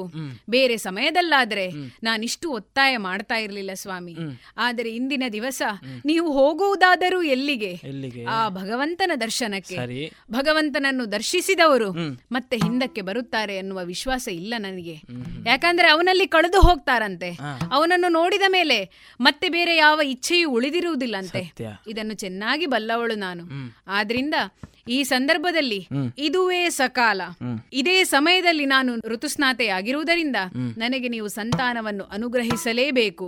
ನಿಮ್ಮ ನಿಯಮ ಏನೇ ಇದ್ದರೂ ಅದು ರಣರಂಗದಲ್ಲಿ ಇಟ್ಟುಕೊಳ್ಳಿ. ನನ್ನ ಅಂತಃಪುರಕ್ಕೆ ಬಂದಾಗಿದೆ, ನಿಮ್ಮನ್ನು ನಾನು ಕಳುಹಿಸಿಕೊಡುವವಳಲ್ಲ. ಇಂದು ರಾತ್ರಿ ನನ್ನೊಂದಿಗೆ ಇದ್ದು ನಾಳೆಯೇ ನೀವಿಲ್ಲಿಂದ ಹೋಗಬೇಕು. ಆದ್ರಿಂದ ದಯವಿಟ್ಟು ಈ ಅವಕಾಶವನ್ನು ಬೇಡ ಅಂತ ನನ್ನನ್ನು ತಳಬೇಡಿ. ಆಗೋದಿಲ್ಲವೇ, ನನಗೆ ಹೋಗಲೇಬೇಕು, ಬಿಟ್ಟುಕೊಡು. ಏನು ಸ್ವಾಮಿ, ಆಗುವುದಿಲ್ಲ ಆಗುವುದಿಲ್ಲ. ನಾನಿಷ್ಟೊಂದು ಪರಿಪರಿಯಾಗಿ ಕೇಳುತ್ತಾ ಇದ್ದೇನೆ, ಇನ್ನೂ ನಿಮಗೆ ಮನಸ್ಸು ಕರಗಲಿಲ್ಲ ಅಂತಾದರೆ ಏನು ಮಾಡಲಿ? ನಿಮಗಿಂತ ಮುಂಚೆ ನನ್ನನ್ನೇ ಕಳುಹಿಸಿ, ಇಲ್ಲವಾದರೆ ಪುತ್ರ ಸಂತಾನವನ್ನು ಅನುಗ್ರಹಿಸಿ. ಅದು ಆಗುವುದಿಲ್ಲ ಅಂತಾದರೆ ಮತ್ತೆ ಏನಕ್ಕೆ ಸ್ವಾಮಿ ನನ್ನ ಈ ಜೀವನ? ಇದು ನಿಮ್ಮ ಎರಡು ಕಾಲುಗಳನ್ನು ಗಟ್ಟಿಯಾಗಿ ಬಿಗಿದಪ್ಪಿದ್ದೇನೆ. ನನಗೆ ಸಂತಾನ ಭಿಕ್ಷೆಯನ್ನು ಅನುಗ್ರಹಿಸ್ತೀರೋ ಇಲ್ಲವೋ ಹೇಳಿ. ಪ್ರಭಾವತಿ, ಈಗ ನಾನು ಸ್ವಲ್ಪ ಯೋಚನೆ ಮಾಡಬೇಕು, ನನಗೆ ಸ್ವಲ್ಪ ಸಮಯವನ್ನು ಕೊಡ್ತೀಯಾ? ಹ್ಮ್, ನೀವು ಹೋಗುದಿಲ್ಲ ಅಂತ ಆದ್ರೆ ಸಮಯವನ್ನು ಕೊಡ್ತೇನೆ ನಾನು. ಇಲ್ಲ, ನಾನು ಹೇಳ್ತೇನೆ, ಈಗ ಸ್ವಲ್ಪ ಯೋಚನೆ ಮಾಡಬೇಕೀಗ. ಸರಿ. ಸತಿಗೆ ಷೋಡಶದ ಋತು ಸಮಯ. ಸತಿಗೆ ಷೋಡಶದ ಋತು ಸಮಯವು ಏಕಾದಶಿ ವೃದವು ಅಲಂಗ್ಯ ಶ್ರಾದ್ದವು ಇನಿತೊಂದು ದಿನಮೇ ಸಂಗತ ಮಾದೊಡೆಂದು. ಸತಿಗೆ ಷೋಡಶದ ಋತು ಸಮಯ. ಸತಿಗೆ ಷೋಡಶದ ಋತು ಸಮಯವು ಏಕಾದಶಿ ವೃತಂ ಅಲಂಗ್ಯ ಶ್ರಾದ್ದಂ ಇನಿತೊಂದು ದಿನಮೇ ಸಂಗದಮಾದೊಡಿಂತು. ಏನು ಹೇಳಿದ್ದಾರೆ ಧರ್ಮಶಾಸ್ತ್ರದಲ್ಲಿ? ಕರ್ತವ್ಯ ಮೆನೆ ಪೈತೃಕದ ಶೇಷಾನ್ನ ಆಘ್ರಾಣಿಸೆ. ಕರ್ತವ್ಯವಾಗಿ ಪೈತೃಕದ ಶೇಷಾನ್ನ ಆಘ್ರಾಣಿಸೆ. ಮುಂದಕ್ಕೆ ಕೃತಭೋಜ್ಯ ಮಾದಪುದು ನಡುವಿರುಳ್ಗಳೆದಾವನಿದೆಯೊಡ ಗೂಡಬಹುದು. ಅದರಿಂದ ಧರ್ಮ ಪದ್ಧತಿಯ ಈಕ್ಷಿಸಲ್ ಇವಳನಿಂದು ಮೀರುವುದು ಮತವಲ್ಲೆಂದವ ತಿಳಿದನು. ಸರಿ. ಪೈತೃಕದ ಶೇಷಾನ್ನಮಾಗ್ರಾಣಿಸೆ. ಕೃತಭೋಜ್ಯ ಮಾದಪದು ನಡುವಿರುಳ್ಗಳೆದಾವನಿತೆಯೊಡನೊಡ ಗೂಡಬಹುದರಿಂದ ಧರ್ಮ ಬದ್ಧತಿಯ ನೀಕ್ಷಿಸಲ್ ಇವಳನಿಂದು ಮೀರುವುದು ಮತವೆಲ್ಲೆಂದವ ತಿಳಿದನು. ಓ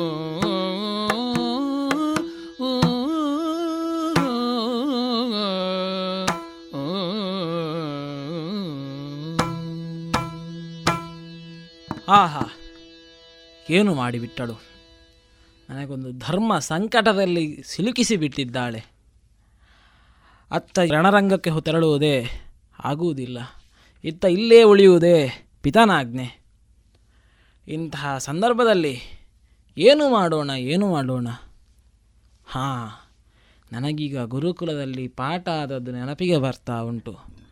ಧರ್ಮ ಸಿಂಧುವಲ್ಲಿ ಏನು ಹೇಳಿದ್ದಾರೆ? ಏನು? ಸತಿಗೆ ಷೋಡಶದ ಋತು ಸಮಯ. ಅಷ್ಟು ಮಾತ್ರವಲ್ಲ, ಏಕಾದಶಿ ವ್ರತ, ಮತ್ತೆ ಅನಂಗ್ಯ ಶಾರ್ಧಕರ್ಮ, ಪಿತೃಶಾರ್ಧ, ಈ ಮೂರೂ ಕೂಡ ಒಂದೇ ದಿನ ಸಂಘಟಿಸಿತು ಅಂತಾದರೆ ಏನು ಮಾಡಬಹುದು ಎಂಬುದಕ್ಕೆ ಏನು ಹೇಳಿದ್ದಾರೆ? ಏಕಾದಶಿ ವ್ರತವನ್ನು ಆಚರಣೆಯನ್ನು ಮಾಡಬೇಕು, ನಂತರ ಪಿತೃ ಕಾರ್ಯವನ್ನು ಮಾಡಿ, ಶಾರ್ಧವನ್ನು ಮಾಡಿ, ಅದರ ಶೇಷಾನ್ಯವನ್ನು ಆಘ್ರಾಣಿಸಿದೆವು ಅಂತಾದರೆ ಪಿತೃ ಕಾರ್ಯ ಮಾಡಿದಂತಹ ಫಲ ಒದಗುತ್ತದೆ. ಆವಾಗ ಏಕಾದಶಿ ವ್ರತ ಹಾಳಾಗುವುದಿಲ್ಲ. ಮುಂದಕ್ಕೆ ಸತಿಗೆ ಷೋಡಶದ ಋತು ಸಮಯ, ನಡುವಿರುಳು ಕಳೆದ ನಂತರ ಸತಿಯನ್ನು ಸೇರಿದ್ದೇನೆ ಅಂತಾದರೆ ಯಾವ ಧರ್ಮಕ್ಕೂ ಧಕ್ಕೆಯಾಗುವುದಿಲ್ಲ ಎಂಬುದಾಗಿ ಶಾಸ್ತ್ರಕಾರರೇ ಹೇಳಿದ್ದಾರೆ. ಇದೇ ನನಗೆ ಇವತ್ತು ಆದಿಯಾಗಿದೆ, ಬುನಾದಿಯಾಗಿದೆ. ಇವಳನ್ನು ಅಲ್ಲಗಳೆದು ಮುಂದೆ ಹೋಗುವಂತಿಲ್ಲ. ಯಾಕೆ? ಅವಳು ಹೇಳುವುದು ನನ್ನ ಒಳ್ಳೆಯದಕ್ಕಾಗಿ. ಸುತನಿಲ್ಲ ಅಂತಾದರೆ ನನಗೆ ಕೈವಲ್ಯ ಸಿಗಲಿಕ್ಕೆ ಸಾಧ್ಯವಿಲ್ಲ. ಆದ ಕಾರಣ ಪುತ್ರ ಭಿಕ್ಷೆಯನ್ನು ನೀಡಬೇಕು ಎಂಬುದಾಗಿ ಪರಿಪರಿ ಪರಿಪರಿಯಾಗಿ ಬೇಡಿಕೊಳ್ಳುತ್ತಾ ಇದ್ದಾಳೆ. ಹಾಗಾದರೆ ಸರಿ, ಇಂದಿನ ದಿನ, ಇಂದಿನ ಇರುಳು ಇವಳೊಂದಿಗೆ ಕಳೆದು ಪುತ್ರ ಭಿಕ್ಷೆಯನ್ನು ನೀಡಿ, ನಾಳಿನ ದಿನ ಬ್ರಾಹ್ಮಿ ಮುಹೂರ್ತಕ್ಕೆ ಮೊದಲಾಗಿಯೇ ನಮ್ಮ ರಣರಂಗಕ್ಕೆ ತೆರಳಿ ಸಕಲ ಸೇನೆಯನ್ನು ಸಿದ್ಧತೆ ಮಾಡಬೇಕಾಗಿದೆ. ಅದಕ್ಕಾಗಿ ಪ್ರಭಾವತಿ, ನೀನು ಹೇಳಿದಂತೆ ಇಂದು ನಿನ್ನೊಂದಿಗೆ ಇತ್ತು, ನಾಳಿನ ಬೆಳಗ್ಗೆ ಹೋಗುತ್ತೇನೆ, ಬಾ ಹೀಗೆ ಬಾ ಹೀಗೆ. ಸರಿ.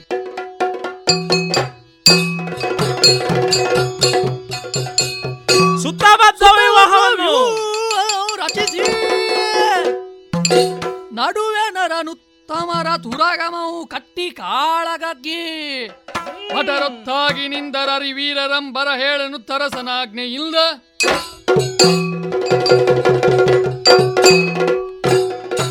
ಏನ ಆಶ್ಚರ್ಯ ನನಗೆ ಕಾದಿತ್ತೋ ನನಗೆ ಗೊತ್ತಿಲ್ಲ. ಪತ್ನಿಯೊಂದಿಗೆ ಇರುಳನ್ನು ಕಳೆದು ಹಗಲಿನ ಹೊತ್ತಿಗೆ ರಣರಂಗವನ್ನು ಪ್ರವೇಶಿಸಿದೆ ಅಂತ ಆದರೆ ತಂದೆಯವರು ನನ್ನ ಮುಖವನ್ನು ಅವಲೋಕಿಸುತ್ತಾ ಇಲ್ಲ, ಮುಖ ತಿರುಗಿಸು, ನನ್ನ ಮುಖವನ್ನು ನೋಡಬೇಡ ಎಂಬುದಾಗಿ ಹೇಳಿಬಿಟ್ಟರು. ಅಷ್ಟು ಮಾತ್ರವಲ್ಲ, ನನ್ನ ತಂದೆಯ ನ್ಯಾಯವೆಂದರೆ ಹೀಗೆಯೇ. ನಮ್ಮ ರಾಜ್ಯದ ಕಟ್ಟ ಕಡೆಯ ಪ್ರಜೆಗೆ ಯಾವ ನ್ಯಾಯ ಇರ್ತದೋ ಅದೇ ಅವನ ಮಗನಿಗೂ ಕೂಡ ಅನ್ವಯವಾಗ್ತದೆ. ಅದೇ ರೀತಿಯಲ್ಲಿ ಡಂಗೂರವನ್ನು ಹೊಡೆಸಿದ ರೀತಿಯಲ್ಲಿ ನನ್ನನ್ನು ಕೊತ ಕೊತ ಅಂತಹ ಎಣ್ಣೆಯ ಪಾಂಡಕ್ಕೆ ಹಾಕಿದರು. ಎಣ್ಣೆಯ ಪಾಂಡಕ್ಕೆ ಹಾಕಿದೆ ಅಂತ ಆದರೆ ನನ್ನಲ್ಲಿ ಒಂದು ಅಳುಕಿತ್ತು. ಏನು ಅಂತ ಹೇಳಿದರೆ, ದೇವನೆದುರು ನಾನು ಕೈವಲ್ಯ ಪದವಿಯನ್ನು ಪಡೆಯಬೇಕು, ಈಗ ಎಣ್ಣೆಗೆ ಹಾಕಿ ನನ್ನ ಜೀವವನ್ನು ಪ್ರಾಣವನ್ನು ದೇವನ ದರ್ಶನವಾಗದೆ ಹೋಗ್ತದಲ್ಲ ಎಂಬುದಾಗಿ. ಆದರೆ ಹರಿ ಭಕ್ತಿಯಿಂದ ಆ ಎಣ್ಣೆ ಕೊತ ಕೊತ ಕುದಿಯುತ್ತಿದ್ದಂತಹ ಬಿಸಿಯಾಗಿದ್ದಂತಹ ಎಣ್ಣೆ ನನಗೆ ಹಿಮದಂತೆ ಶೀತಲವಾಗಿ ಅನುಭವಕ್ಕೆ ಬಂತು. ಅಷ್ಟು ಮಾತ್ರವಲ್ಲ, ನಮ್ಮ ಗುರುಗಳಿದ್ದಾರೆ ಶಂಕಲಿಖಿತರು, ಅವರಿಗೂ ಸಂಶಯ ಬಂತು, ಇವ ಏನೋ ವಿದ್ಯೆಯನ್ನು ಪ್ರಯೋಗಿಸ್ತಾ ಇದ್ದಾನೆ ಎಂಬುದಾಗಿ. ಅದಕ್ಕಾಗಿ ಅವರೂ ಕೂಡ ಎಳನೀರನ್ನು ಎಣ್ಣೆಗೆ ಹಾಕಿದರು. ಎಣ್ಣೆ ಸಿಟಿಯ ಪ್ರಾರಂಭಿಸಿತು, ಅವರಿಗೆ ಉರಿ ತಡೆಯಲಿಕ್ಕಾಗಲಿಲ್ಲ. ಆದರೂ ಕೂಡ ನನಗೇನು ಆಗಲಿಲ್ಲ. ಇದನ್ನು ಕಂಡು ಅವರೇ ಎಣ್ಣೆಗೆ ಸ್ವತಃ ಧುಮುಕಿದರು. ಆವಾಗ ಅವರಿಗೂ ಅನುಭವವಾದದ್ದಷ್ಟೇ. ಕೊತ ಕೊತಂತಹ ಕುಡಿದಿದ್ದಂತಹ ಎಣ್ಣೆ ಶೀತಲವಾಗಿ ಅವರಿಗೆ ತಂಪಾದಂತಹ ಅನುಭವವನ್ನು ಕೊಟ್ಟಿತು. ಆವಾಗ ನನ್ನ ತಂದೆಯವರು ಹೇಳಿದರು, ಫಲೇ ಸುಧನ್ವ, ನಿನ್ನನ್ನು ಹೊತ್ತದಕ್ಕೂ ಹೊತ್ತದಕ್ಕೂ ಸಾರ್ಥಕವಾಯಿತು ನನ್ನ ಜನ್ಮ ಎಂಬುದಾಗಿ. ಆ ನಂತರ ಸಕಲ ಸೇನೆಯನ್ನು ಸಿದ್ಧತವಾಡಿಸಿಕೊಂಡು ಈಗ ಸುತ್ತ ಪದ್ಮವೈವಹವನ್ನು ರಚಿಸಿದ್ದೇನೆ. ನಡನೆ ಆ ಹರಿಯ ಅಶ್ವವನ್ ಏನುಂಟು, ಯಾಗ ಅಶ್ವವನ್ನು ಕಟ್ಟಿದ್ದೇನೆ. ಯಾವ ದಿಕ್ಕಿನಲ್ಲಿ ಆ ವೈರಿ ನಮ್ಮನ್ನು ಯುದ್ಧಕ್ಕಾಗಿ ಬಂದರೂ ಕೂಡ ನಾವು ಯುದ್ಧಕ್ಕಾಗಿ ಸಿದ್ಧರಾಗಿದ್ದೆ ಎಂಬುದಾಗಿ ಅರ್ಜುನಿಗೆ ತಿಳಿಯಬೇಕು. ಅದಕ್ಕಾಗಿ ನಮ್ಮ ಭಟನನ್ನು ಅವನನ್ನಿಗೆ ಯುದ್ಧಕ್ಕಾಗಿ ಬರ ಹೇಳಲು ಹೇಳಿದ್ದೇನೆ. ಹೋಗಿದ್ದಾನೆ ಹೋಗಿದ್ದಾನೆ ನೋಡೋಣ ನೋಡೋಣ ನಿರೀಕ್ಷೆಯಲ್ಲಿದ್ದೇನೆ.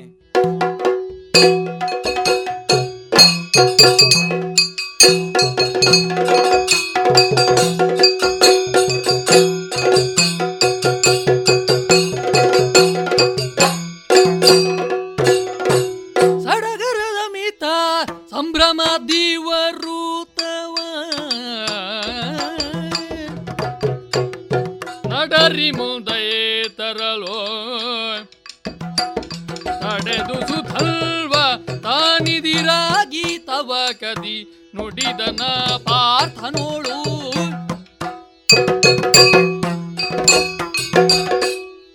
ಶ್ರೀಹರಿಯೇ ಕಾಪಾಡು, ತಂದೆ ಕಾಪಾಡು.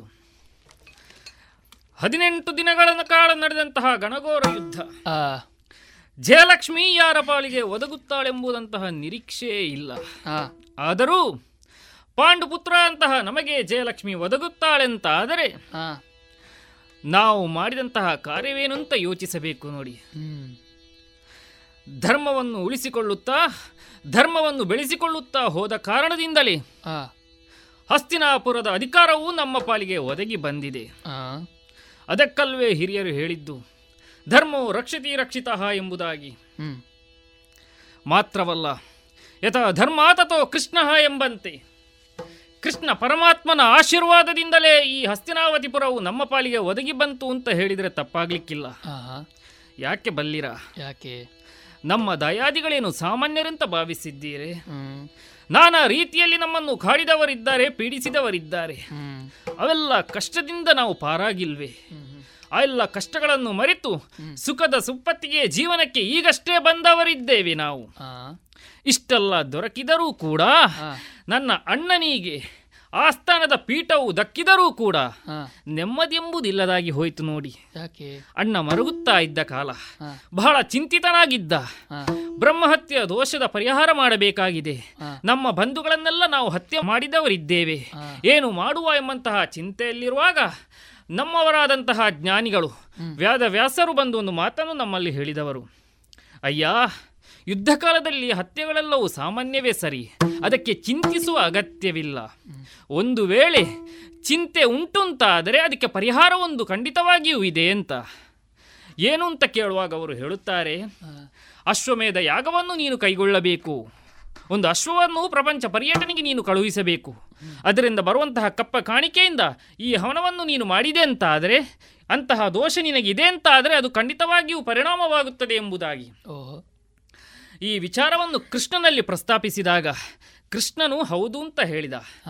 ಕೃಷ್ಣನ ನಿರ್ದೇಶನದಲ್ಲಿ ಅಶ್ವಮೇಧ ಯಾಗವನ್ನು ಕೈಗೊಳ್ಳುವುದು ಅಂತ ನಾವು ಯೋಚಿಸಿದವರು. ಆ ಸಂದರ್ಭದಲ್ಲಿ ಕೃಷ್ಣ ಹೇಳುತ್ತಾನೆ, ಧರ್ಮಜ, ನೀನು ಯಜ್ಞದ ದೀಕ್ಷೆಯನ್ನು ಪಡೆದುಕೋ, ಮಾತ್ರವಲ್ಲ ಪಾರ್ಥ ನೀನು ಇದರ ಬೆಂಗಾವಳಿಗೆ ಹೊರಡಬೇಕು ಅಂತ. ಕೃಷ್ಣನ ಅಪ್ಪನೆಯಂತೆ ನಾನು ಇದರ ಬೆಂಗಾವಳಿಗೆ ಹೊರಟು ನಿಂತವ. ಅದೆಷ್ಟೋ ರಾಜರುಗಳನ್ನು ನಾವು ಕಪ್ಪ ಕಾಣಿಕೆಯನ್ನು ನಾವು ಪಡೆದುಕೊಂಡವರಿದ್ದೇವೆ, ಘಟಾನುಘಟಿಗಳೆಲ್ಲ ನಮ್ಮ ಜೊತೆ ಕೈ ಜೋಡಿಸಿದವರಿದ್ದಾರೆ, ಅನುಸಾಲವನಂತಹ ಧೀರರೇ ನಮ್ಮ ಜೊತೆ ಬಂದು ಸೇರಿದವರೂ ಹೌದು. ಹಾಗೆ ಮುಂದೆ ಬರುತ್ತಾ ದಕ್ಷಿಣದ ಕಡೆ ನಾವು ಹೊರಟು ನಿಂತವರು. ದಕ್ಷಿಣ ಕಡೆ ಬಂದಾಗ ನೋಡಿದ್ರಲ್ಲವೇ, ಆಹಾ, ಎಂತಹ ಪಟ್ಟಣವನ್ನು ನಾವು ಕಂಡವರು. ಭೂ ತಾಯಿಯೇ ಎದ್ದು ಶೃಂಗರಿಸಿದಂತೆ ಬಹಳ ಸುಂದರವಾಗಿ ಕಾಣುವಂತಹ ಈ ಪಟ್ಟಣ. ಇಲ್ಲಿಯ ಅರಸ ಹಂಸಧ್ವಜ ಎಂಬುದಾಗಿ. ನಮ್ಮ ತುರಗವನ್ನು ಈ ಪಟ್ಟಣದ ಹಂಸಧ್ವಜನು ಕಟ್ಟಿಹಾಕಿದೆ ಎಂಬಂತಹ ವರ್ತಮಾನವನ್ನು ಕೇಳಿದಾಗ ನಮ್ಮವರು ಹೋಗಿ ಬಿಡಿಸಿಕೊಳ್ಳುವ ಪ್ರಯತ್ನವನ್ನು ಮಾಡಿದರಂತೆ. ಆಗಲಿಲ್ಲ, ನಮ್ಮವರನ್ನೆಲ್ಲರನ್ನು ಧರಾಶಯಗಳನ್ನಾಗಿ ಮಾಡಿದ ಅಂತ ಕೇಳಿಬಂದೆ. ಯಾವುದೋ ಒಬ್ಬ ಬಾಲಕ ಆತನ ಮಗ ಇದೆಲ್ಲವನ್ನು ಮಾಡುತ್ತಾ ಇದ್ದಾನೆಂಬಂತಹ ವರ್ತಮಾನವನ್ನು ನಾನು ಕೇಳಿದವ. ಹಾಗಾದರೆ ಯೋಚಿಸುತ್ತಾ ಇದ್ದೇನೆ, ನಮ್ಮವರನ್ನು ಕಳುಹಿಸಿಕೊಟ್ಟ ಪರಿಣಾಮ ಇದಾಗಿದೆ ಅಂತ ಆದರೆ ಇನ್ನು ನಾನು ಹೋಗಬೇಕು ತಾನೆ. ಸರಿ, ಇಲ್ಲೇ ಯೋಚಿಸುತ್ತಾ ಕಾಲ ಕಳೆಯುವುದಲ್ಲ, ಆ ಬಾಲಕನನ್ನು ಎದುರಾಕುವಲ್ಲಿ ನಾನು ಮುನ್ನೋಗುತ್ತೇನೆ, ಹೊರಡುತ್ತೇನೆಂತೆ.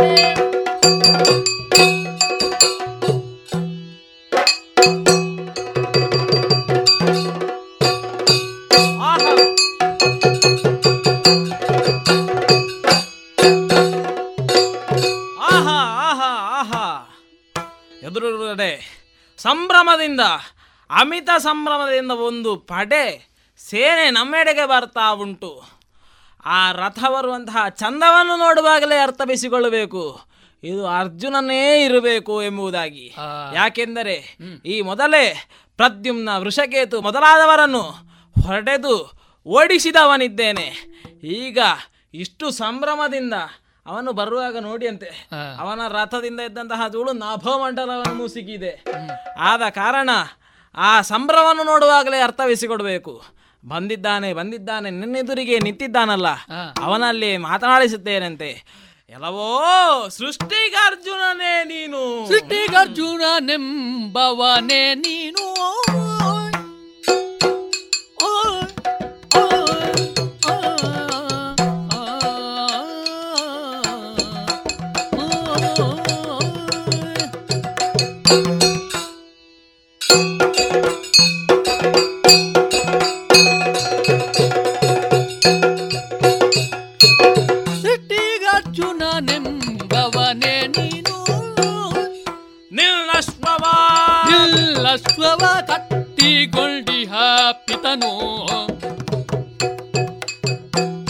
ಬಿಟ್ಟು ಪೋಪೆಯೋ ಬಿಡಿಸುವೆನೆಂಬ ಬಿಂಕವೋ, ಬಿಟ್ಟು ಪೋಪೆಯೋ ಬಿಡಿಸುವೆನೆಂಬ ಬಿಂಕವೋ, ಕಟ್ಟನೆ ಬೇಳೆಲ್ದಾನು ಸುಧನ್ವನು.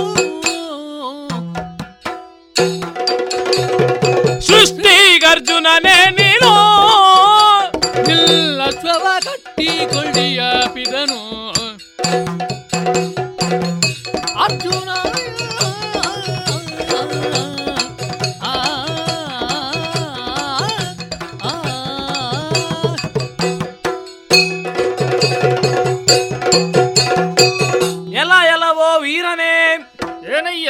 ದಿವ್ಯವಾದಂತಹ ವರೂತವನ್ನಡರಿ ನನ್ನದುರಿಗೆ ಯುದ್ಧಕ್ಕಾಗಿ ಬಂದವ ನೀನೇ, ಸೃಷ್ಟಿಗೆ ಅರ್ಜುನನೆಂಬವನು. ಹೌದಯ್ಯ, ನಾನೇ ಅರ್ಜುನ.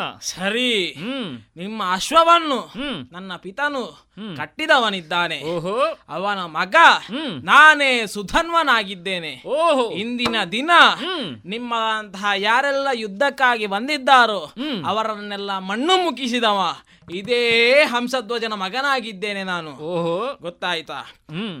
ಇಂದಿನ ದಿನ ಯುದ್ಧಕ್ಕಾಗಿ ಈಗ ನನ್ನೆದುರಿಗೆ ಬಂದಿದ್ದೀಯಲ್ವಾ, ಏನು ಬಿಟ್ಟು ಹೋಗುವೆ ಎಂಬಂತಹ ಛಲವೋ ಅಥವಾ ಬಿಡಿಸಿಕೊಂಡೇನು ಎಂಬಂತಹ ಬಿಂಕವೋ ಏನು ನಿನ್ನಲ್ಲಿ ಉಂಟು, ಎಷ್ಟು ನಿನ್ನದು ಪರಾಕ್ರಮ ಉಂಟು, ಏನೆಲ್ಲ ನಿನ್ನದು ಸಂಗ್ರಹ ಉಂಟು, ಎಲ್ಲವನ್ನೂ ಪ್ರದರ್ಶಿಸು ಪ್ರದರ್ಶಿಸು ಪ್ರದರ್ಶಿಸು. ಎಲ್ಲೋ ಬಾಲಕ, ಏನೇ ಹುಡುಗ ನೀನು, ದಿಲ್ಲ ಬೆಡಗಿನ ನುಡಿಯ ಕಟ್ಟಿಡು, ನಮ್ಮ ಹಯವ ಬಿಡು ಕಟ್ಟಿಡು ಬಿಡು ಕಟ್ಟಿಡು ಬಿಡು ಹುಡುಗ.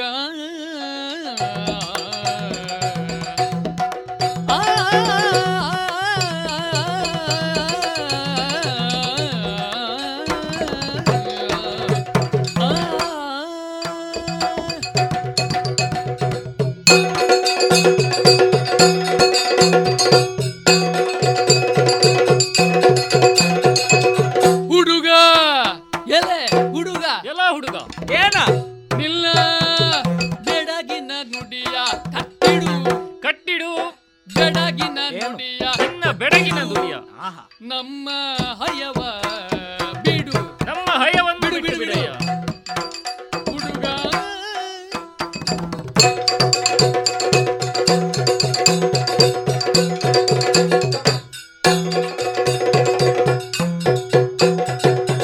ಪಡೆ ಸಾಹಿತೀಗ ಪಡೆ ಪಡೆ ಸಾಹಿತಿ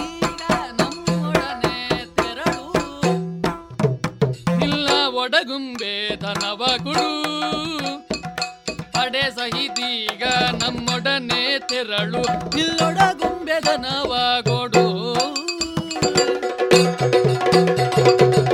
ಹುಡುಗ. ಎಲ್ಲ ಹುಡುಗ ನೀನು, ನಿಲ್ಲ ಬೆಡಗಿನ ನುಡಿಯ ಕಟ್ಟಿಡು ಹುಡುಗ.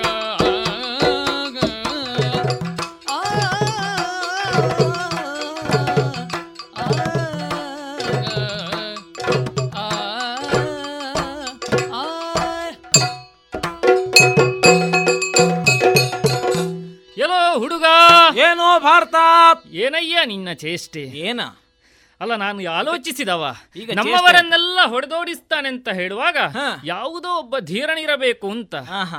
ಅಲ್ಲ, ನೀನು ಬಾಲಕನಿದ್ದಿ, ಈ ರೀತಿಯಾದಂತಹ ಚೇಷ್ಟೆಯನ್ನು ಮಾಡ್ತಾ ಇದ್ದಿ. ಚೇಷ್ಟೆ? ಹೌದು. ಏನು ಚೇಷ್ಟೆಯನ್ನು ಮಾಡಿದೆ? ಅಲ್ಲ, ಬಂದವ ಪಾರ್ಥ ನೀನು ಅಂತ ನೀನು ಕೇಳಿದಾಗ, ಹೌದು ಪಾರ್ಥ ಬರುತ್ತಾನೆಂಬಂತಹ ನಿರೀಕ್ಷೆ ನಿನಗಿತ್ತು. ಹೌದು, ಪಾರ್ಥ ಬರುತ್ತಾನೆಂಬ ನಿರೀಕ್ಷೆಯಲ್ಲೇ ನಾನು ಬಂದದ್ದು ಅಲ್ವೇ. ಅಂತಹ ನಿರೀಕ್ಷೆ ಇದ್ದೂ ಕೂಡ ಪಾರ್ಥನನ್ನು ಎದುರಿಸುತ್ತೇನೆಂಬಂತಹ ಭಾವನೆ ಇದ್ದೋ ಇಲ್ಲವೋ, ನೀನು ನಮ್ಮ ಹಯವನ್ನು ಕಟ್ಟಿದ್ದೀಯಲ್ಲ. ನೀನು ಬಂದಿದ್ದಿ ಅಂತ ಹೇಳಿಯ ಇಷ್ಟು ಪ್ರಸಂಗ ಆದದ್ದು. ಅಯ್ಯ, ಒಂದು ವಿಚಾರವನ್ನು ಹೇಳುತ್ತೇನೆ. ಏನು? ಕಟ್ಟಬೇಕಾದ್ದು ಹಯವನ್ನಲ್ಲ, ಮತ್ತೆ ನಿನ್ನ ಈ ಮಕ್ಕಳಾಟಿಗೆ ಬುದ್ಧಿ ಇದೆ ಅಲ್ವಾ, ಇದನ್ನು ಕಟ್ಟಿ ಆ ಹಯವನ್ನು ಬಿಡಿಸಿಕೊಟ್ಟಿ ಅಂತಾದರೆ ನಮ್ಮ ಕೆಲಸವೇನಿದೆಯೋ ಅದು ಸುಸೂತ್ರವಾಗಿ ನಡೆಯುತ್ತಾ ಇದೆ.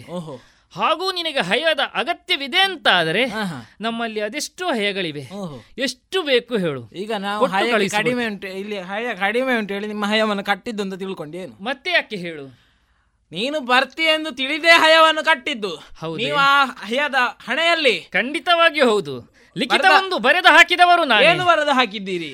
ಬಲ ಉಳ್ಳವರು ಕಟ್ಟಿಗಾದಾಡಬೇಕು, ಬಲಹೀನರು ಕಪ್ಪವನ್ನು ಕೊಡಬೇಕು.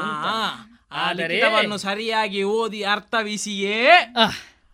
ನಮ್ಮಲ್ಲೂ ಕೂಡ ಬಲು ಉಂಟು, ಏನು ಶೌರ್ಯ ಸಾಮರ್ಥ್ಯ ಉಂಟು. ಹಸ್ತಿನಾವತಿ ಅವರಿಗೆ ಮಾತ್ರ ಕಟ್ಟಿಟ್ಟದ್ದಲ್ಲ, ದಕ್ಷಿಣಾವರ್ತದಲ್ಲೂ ಕೂಡ ಪುರದವರಿಗೆ ಬಲು ಉಂಟು ಎಂಬುದನ್ನು ತೋರಿಸುವುದಕ್ಕೋಸ್ಕರವಾಗಿಯೇ ಹಯವನ್ನು ಕಟ್ಟಿದ್ದು. ನಿಮ್ಮ ಸಾಮರ್ಥ್ಯವನ್ನು ನೀನು ತೋರಿಸ್ತಿ ಅಂತಾದರೆ ಅದು ಸಂತೋಷವೇ.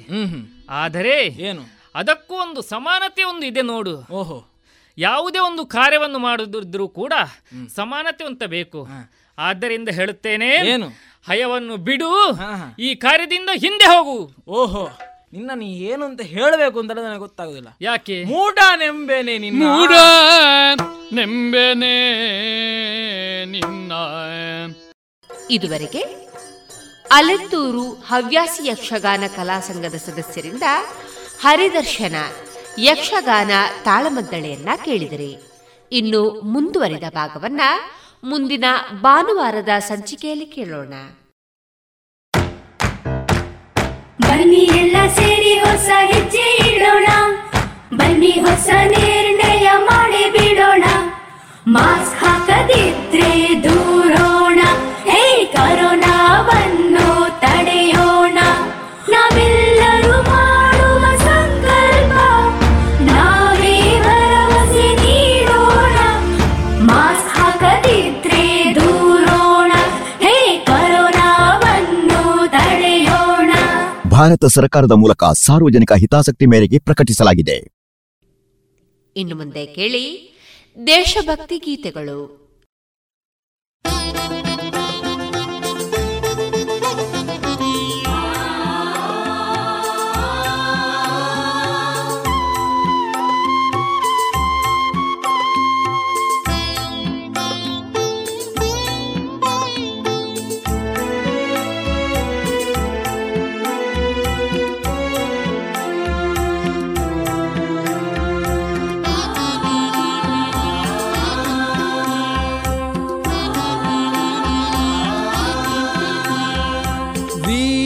ಘೋಷಣೆ ವೀರ ಗರ್ಜನೆ ಗೈಯೆ ವಿಜಯೋಪಾಸನೆ. ಶಕ್ತಿಯಿಲ್ಲದೆ ಮುಕ್ತಿಯಿಲ್ಲವು ಇದು ಚರಿತ್ರೆಯ ಬೋಧನೆ. ವೀರ ಘೋಷಣೆ ವೀರ ಗರ್ಜನೆ ಗೈಯೆ ವಿಜಯೋಪಾಸನೆ. ಶಕ್ತಿಯಿಲ್ಲದೆ ಮುಕ್ತಿಯಿಲ್ಲವು ಇದು ಚರಿತ್ರೆಯ ಬೋಧನೆ.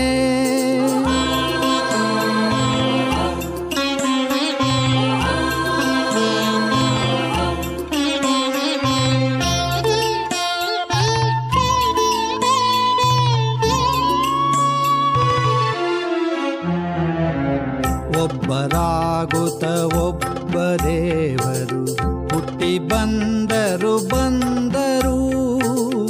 ಸಾಧು ಪುರುಷರು ವೀರ ಪುರುಷರು ಬಂದು ಹೋದರು ಹೋದರು. ಗೊಡ್ಡು ಮನದಲ್ಲಿ ಅಡ್ಡ ಬಿದ್ದೆವು, ನಮ್ಮಡಿಯ ಹಿಂದಿಟ್ಟೆವು. ಹೂವು ಹಣ್ಣನ್ನು ಕೊಟ್ಟು ಅವರನ್ನು ಮುಂದೆ ಸಾಗಿಸಿ ಬಿಟ್ಟೆವು.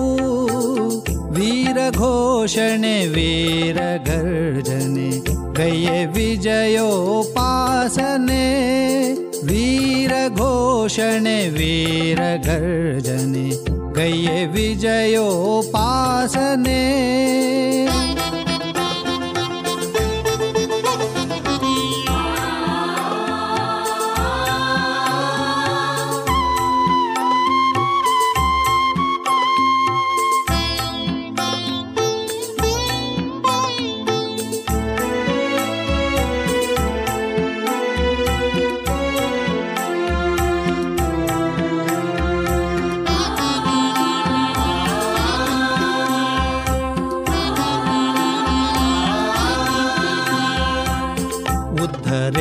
ದಾತ್ಮನಾತ್ಮಾನಂ ನಾವೇ ಪಠಿಸಿದುದಲ್ಲವೇ ಕೋವಿ ಕತ್ತಿಯ ನಿಟ್ಟು ಸುಮ್ಮನೆ ನಾವೇ ಪೂಜಿಸಲಿಲ್ಲವೇ ಪೂಜೆಯೇತಕ್ಕೆ ಪಠಣವೇತಕ್ಕೆ ಗೈದೆವೆಂಬುದ ಬಲ್ಲೆವೇ ಶಸ್ತ್ರವೇತಕ್ಕೆ ಶಾಸ್ತ್ರವೇತಕ್ಕೆ ಎಂಬುದನ್ನು ಮರೆತಿಲ್ಲವೇ ವೀರ ಘೋಷಣೆ ವೀರ ಘರ್ಜನೆ ಗೈಯೆ ವಿಜಯೋಪಾಸನೆ ವೀರ ಘೋಷಣೆ ವೀರ ಘರ್ಜನೆ ಗೈಯೆ ವಿಜಯೋಪಾಸನೆ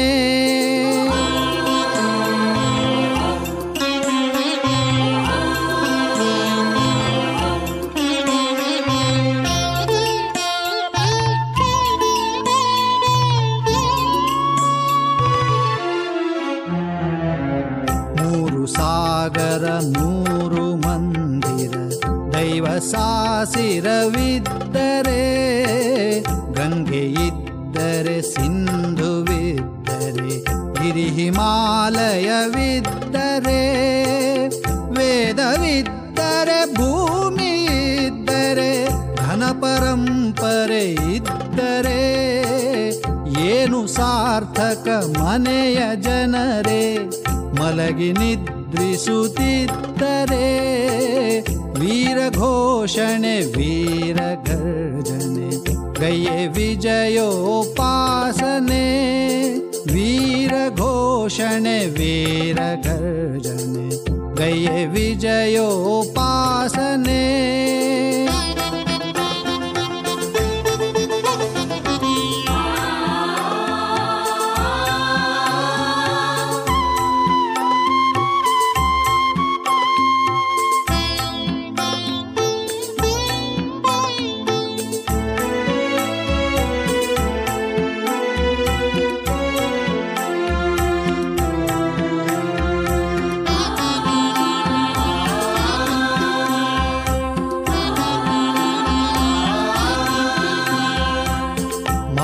ಭೂಮಿಯ ಮಕ್ಕಳಾದರೆ ಈಗ ನಿದ್ರಿಸಲೊಲ್ಲಿರಿ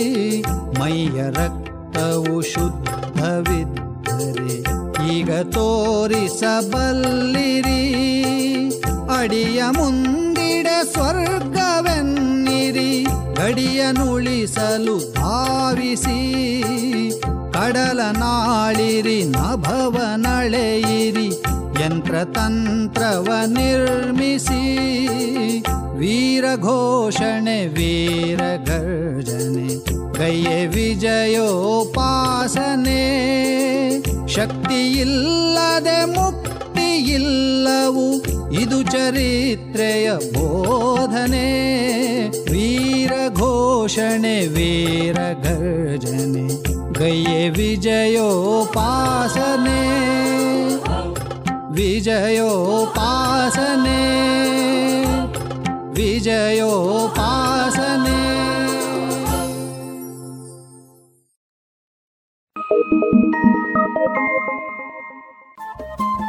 ರೇಡಿಯೋ ಪಾಂಚಜನ್ಯ ತೊಂಬತ್ತು ಬಿಂದು ಎಂಟು ಎಫ್ಎಂ ಸಮುದಾಯ ಬಾನುಲಿ ಕೇಂದ್ರ ಪುತ್ತೂರು. ಇದು ಜೀವ ಜೀವದ ಸ್ವರ ಸಂಚಾರ.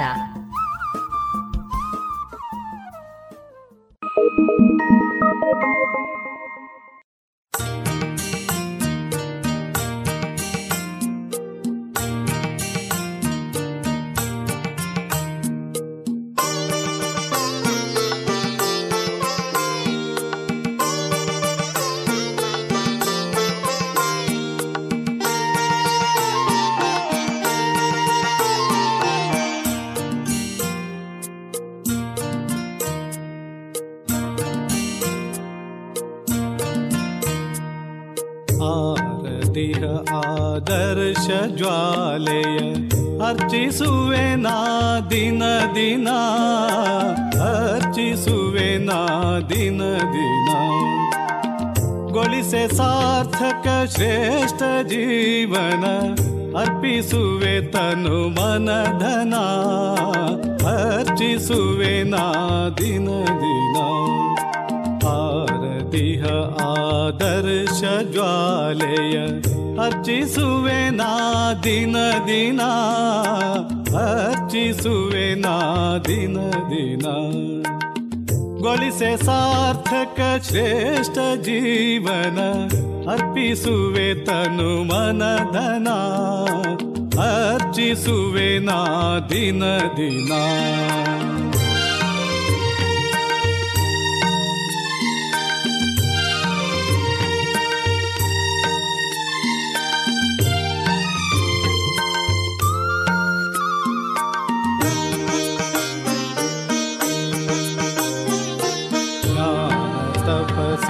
ಪ್ರಭೆಯ ಬೀರುತ ಸಂಜೆ ಮುಂಜಾನೆಗಳಲ್ಲಿ ನೆಲೆ ಪ್ರಶಾಂತಿಯ ಪರ್ಣಶಾಲೆಯ ಓಮಧೂಮದ ಮಡಿಲಲಿ.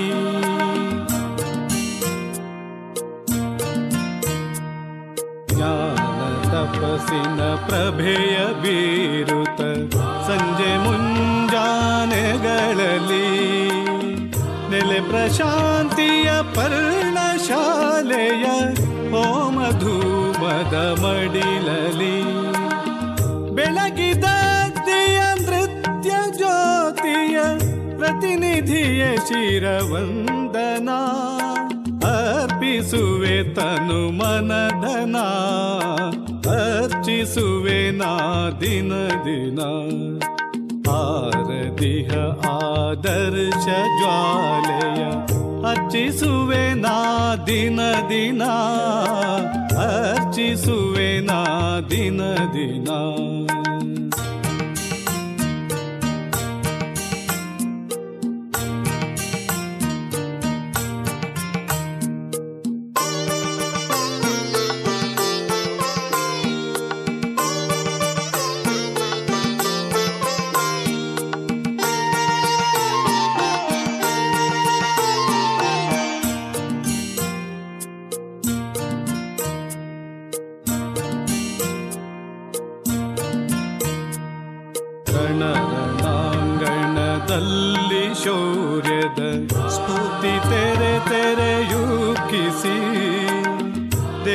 ಧರ್ಮದ ಘನದ ಗೌರವ ಕೀರ್ತಿ ಕಳಶವ ರಕ್ಷಿಸಿ.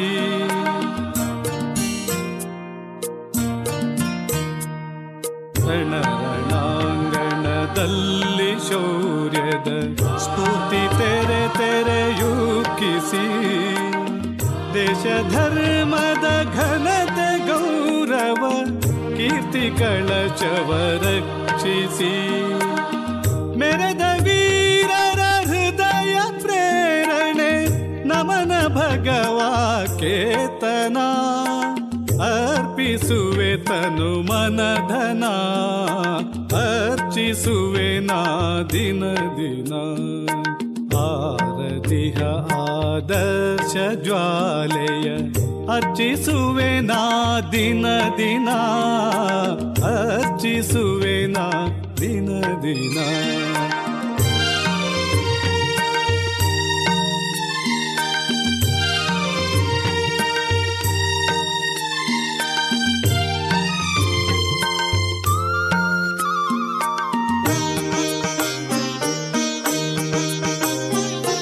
ರವಿರಥಾಗ್ರದಿ ನಿತ್ಯ ಅರಳುವ ಅರುಣವರ್ಣದ ತೋರಣ, ತತ್ವಘನಿಸಿದ ಸತ್ವ ಸಂಪದ ಇದಮರತ್ವಕ್ಕೆ ಕಾರಣ.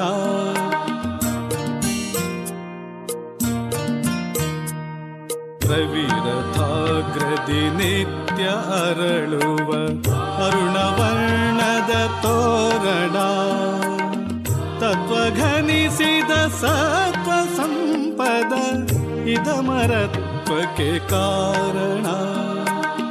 ರಾಷ್ಟ್ರ ಸೇವೆಗೆ ತ್ಯಾಗ ಕಲಿಸುವ ಧ್ಯೇಯ ಧ್ವಜದಾರಾಧನಾ ಅರ್ಪಿಸುವೆ ತನು ಮನಧನ ಅರ್ಚಿಸುವೆ ನಾ ದಿನ ದಿನ ಆರದಿಹ ಆದರ್ಶ ಜ್ವಾಲೆಯ ಅರ್ಚಿಸುವೆ ನಾ ದಿನ ದಿನ ಅರ್ಚಿಸುವೆ ನಾ ದಿನ ದಿನ ಗಳಿಸೆ ಸಾರ್ಥಕ ಶ್ರೇಷ್ಠ ಜೀವನ ಅರ್ಪಿಸುವೆ ತನು ಮನಧನ ಅರ್ಚಿಸುವೆ ನಾ ದಿನ ದಿನ ಅರ್ಪಿಸುವೆ ತನು ಮನಧನ ಅರ್ಚಿಸುವೆ ನಾ ದಿನ ದಿನ.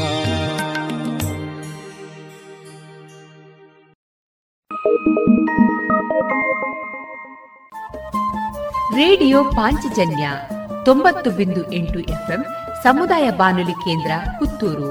ಇದು ಜೀವ ಜೀವದ ಸ್ವರ ಸಂಚಾರ.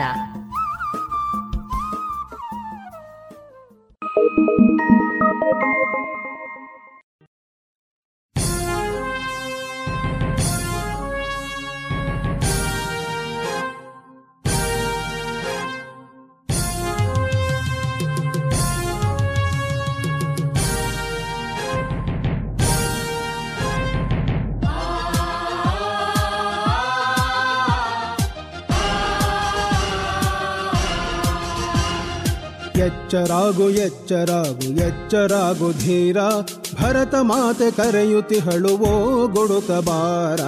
ಎಚ್ಚರಾಗು ಎಚ್ಚರಾಗು ಎಚ್ಚರಾಗು ಧೀರ, ಭರತ ಮಾತೆ ಕರೆಯುತ್ತಿಹಳುವೋ ಗುಡುಕಬಾರ.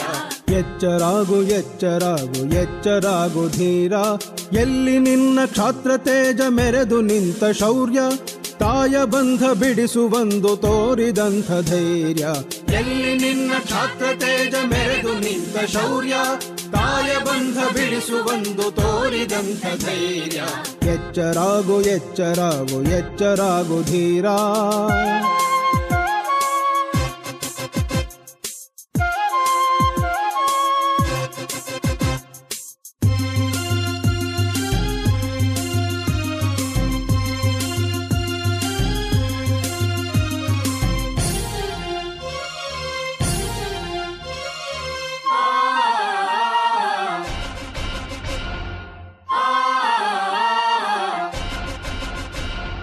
ಚಲಿಸಲಿಲ್ಲ ಧವಳಗಿರಿಯು ಅಚಲ ನಿಂತ ನಿಲುವು, ನಿಲ್ಲಲಿಲ್ಲ ಕಡಲ ಮೊರೆತ ಕ್ಷಣವು ಇಲ್ಲ ಬಿಡುವು.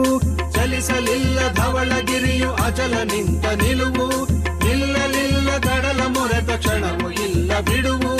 ದಣಿಯಲಿಲ್ಲ ಗಂಗೆ ತುಂಗೆ ನಿನಗೆ ಅನ್ನ ನೀಡಿ, ದಣಿಯಲಿಲ್ಲ ಗಂಗೆ ತುಂಗೆ ನಿನಗೆ ಅನ್ನ ನೀಡಿ, ನಿನ್ನ ಮನವದೇಕೆ ಬದಲು ಯಾರ ಮಂತ್ರ ಮೋಡಿ. ಎಚ್ಚರಾಗು ಎಚ್ಚರಾಗು ಎಚ್ಚರಾಗು ಧೀರ, ಭರತ ಮಾತೆ ಕರೆಯುತ್ತಿಹಳುವೋ ಗುಡುತಬಾರ. ಎಚ್ಚರಾಗು ಎಚ್ಚರಾಗು ಎಚ್ಚರಾಗು ಧೀರ.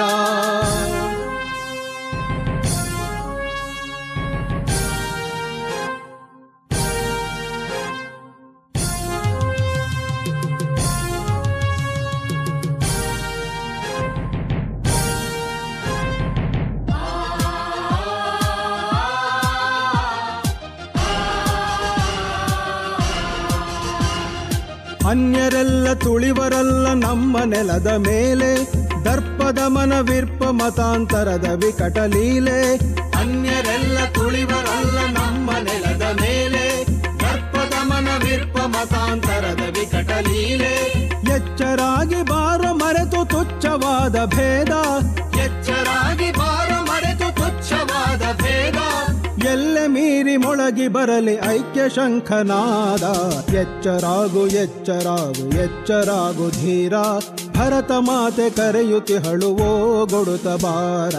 ಎಚ್ಚರಾಗು ಎಚ್ಚರಾಗು ಎಚ್ಚರಾಗು ಧೀರ.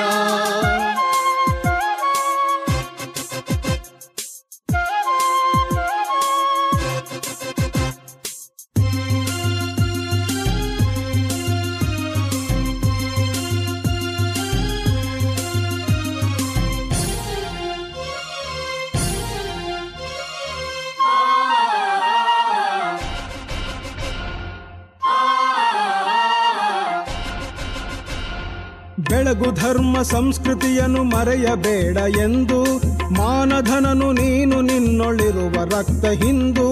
ಬೆಳಗು ಧರ್ಮ ಸಂಸ್ಕೃತಿಯನ್ನು ಮರೆಯಬೇಡ ಎಂದು, ಮಾನಧನನು ನೀನು ನಿನ್ನೊಳಿರುವ ರಕ್ತ ಹಿಂದೂ.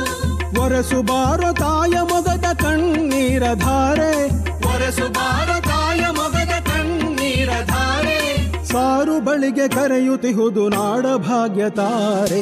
ಎಚ್ಚರಾಗು ಎಚ್ಚರಾಗು ಎಚ್ಚರಾಗು ಧೀರ, ಭರತ ಮಾತೆ ಕರೆಯುತ್ತಿಹಳುವೋ ಗೊಡುತ ಬಾರ. ಎಚ್ಚರಾಗು ಎಚ್ಚರಾಗು ಎಚ್ಚರಾಗು ಧೀರ, ಭರತ ಮಾತೆ ಕರೆಯುತ್ತಿಹಳುವೋ ಗೊಡುತ ಬಾರ. ಎಲ್ಲಿ ನಿನ್ನ ಛಾತ್ರ ತೇಜ ಮೆರೆದು ನಿಂತ ಶೌರ್ಯ, ತಾಯ ಬಂಧ ಬಿಡಿಸುವಂದು ತೋರಿದಂಥ ಧೈರ್ಯ. ಎಲ್ಲಿ ನಿನ್ನ ಛಾತ್ರ ತೇಜ ಮೆರೆದು ನಿಂತ ಶೌರ್ಯ, ತಾಯ ಬಂಧ ಬಿಡಿಸುವಂದು ತೋರಿದಂಥ ಧೈರ್ಯ. ಎಚ್ಚರಾಗು ಎಚ್ಚರಾಗು ಎಚ್ಚರಾಗು ಧೀರ, ಎಚ್ಚರಾಗು ಎಚ್ಚರಾಗು ಎಚ್ಚರಾಗು ಧೀರ.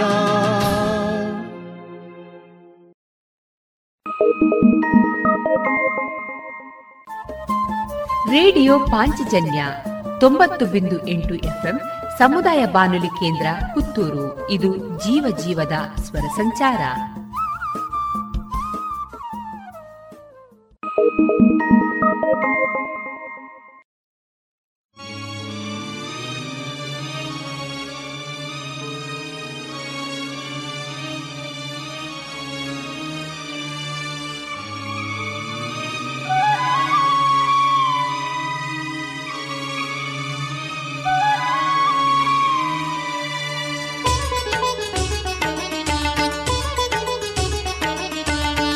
ಹಿಂದುತ್ವದವತಾರಾ ಆಗಿದೆ ಇಲ್ಲಿ ಸಾಕಾರ. ಹಿಂದುತ್ವದವತಾರಾ ಆಗಿದೆ ಇಲ್ಲಿ ಸಾಕಾರ. ಹಿಂದೂಗಳನ್ನು ಸಂಘಟಿಸಿ, ಸಜ್ಜನ ಶಕ್ತಿಯ ನೆಚ್ಚರಿಸಿ. ಹಿಂದೂಗಳನ್ನು ಸಂಘಟಿಸಿ, ಸಜ್ಜನ ಶಕ್ತಿಯ ನೆಚ್ಚರಿಸಿ. ಅಧರ್ಮವನಳಿಸಿ ಧರ್ಮವನುಳಿಸಲು, ಅಧರ್ಮವನಳಿಸಿ ಧರ್ಮವನುಳಿಸಲು ಆಗಿದೆ ಸಾಕಾರ. ಹಿಂದುತ್ವದ ಅವತಾರ ಆಗಿದೆ ಇಲ್ಲಿ ಸಾಕಾರ.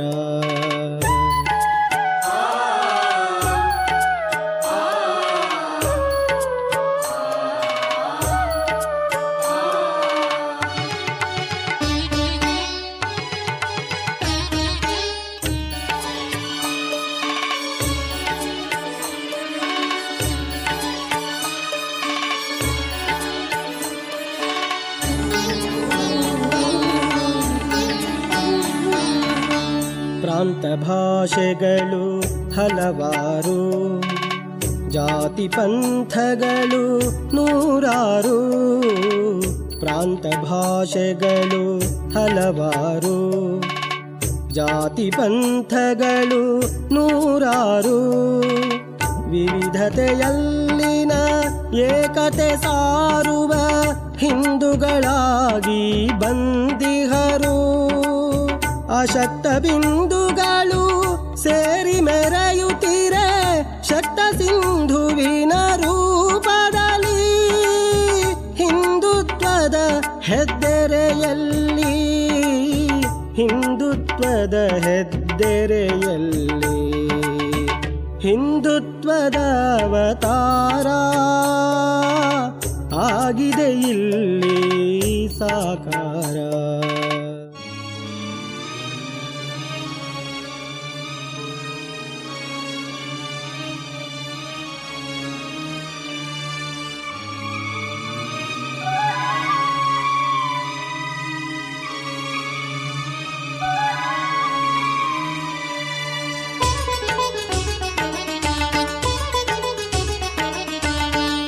ಧರ್ಮವ ಬೆಳಗಿದ ಋಷಿ ಪರಂಪರೆ, ರಾಷ್ಟ್ರ ರಕ್ಷಿಸಿದ ಸಂಘರ್ಷ, ಧರ್ಮವ ಬೆಳಗಿದ ಋಷಿ ಪರಂಪರೆ.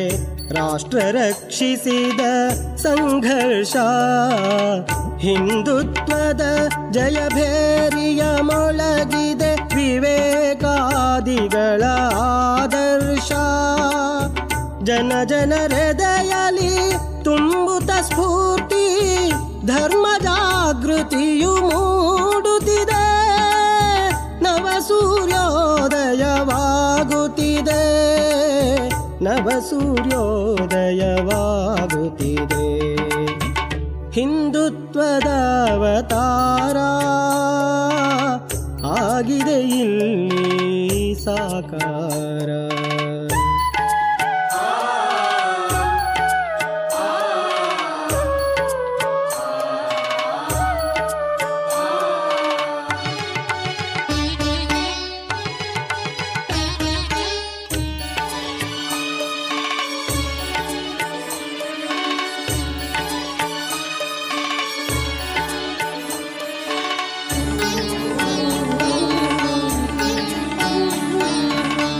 ಕೃಷ್ಣನು ಪಾರ್ಥಗೆ ತುಂಬಿದ ಧೈರ್ಯ, ವಿಶ್ವರೂಪ ದರ್ಶನದಿಂದ. ಕೃಷ್ಣನು ಪಾರ್ಥಗೆ ತುಂಬಿದ ಧೈರ್ಯ, ವಿಶ್ವರೂಪ ದರ್ಶನದಿಂದ. ಆತ್ಮವಿಸ್ಮೃತಿಯ ಕಳೆದು ನಿಂತನು ನವೋತ್ಸಾಹದಲ್ಲಿ ಛಲದಿಂದ. ಕೇಶವ ತೋರಿದ ಸಂಘ ಮಾರ್ಗದಲ್ಲಿ ನಡೆಯುತ್ತ ಸಾಗಿಹ ಈ ದೃಶ್ಯ, ವಿರಾಟ ಪುರುಷಗೆ ಸಾದೃಶ್ಯ, ವಿರಾಟ ಪುರುಷಗೆ ಸಾದೃಶ್ಯ. ಹಿಂದುತ್ವದ ಅವತಾರ ಆಗಿದೆ ಇಲ್ಲಿ ಸಾಕಾರ. ಹಿಂದುತ್ವದ ಅವತಾರ ಆಗಿದೆ ಇಲ್ಲಿ ಸಾಕಾರ. ಹಿಂದೂಗಳನ್ನು ಸಂಘಟಿಸಿ, ಸಜ್ಜನ ಶಕ್ತಿಯ ನೆಚ್ಚರಿಸಿ. ಹಿಂದೂಗಳನ್ನು ಸಂಘಟಿಸಿ, ಸಜ್ಜನ ಶಕ್ತಿಯ ನೆಚ್ಚರಿಸಿ. ಅಧರ್ಮವನಳಿಸಿ ಧರ್ಮವನುಳಿಸಲು, ಅಧರ್ಮವನಳಿಸಿ ಧರ್ಮವನುಳಿಸಲು ಆಗಿದೆ ಸಾಕಾರ. ಹಿಂದುತ್ವದ ಅವತಾರ ಆಗಿದೆ ಇಲ್ಲಿ ಸಾಕಾರ. ಇದುವರೆಗೆ ದೇಶಭಕ್ತಿ ಗೀತೆಗಳು ಪ್ರಸಾರವಾಯಿತು.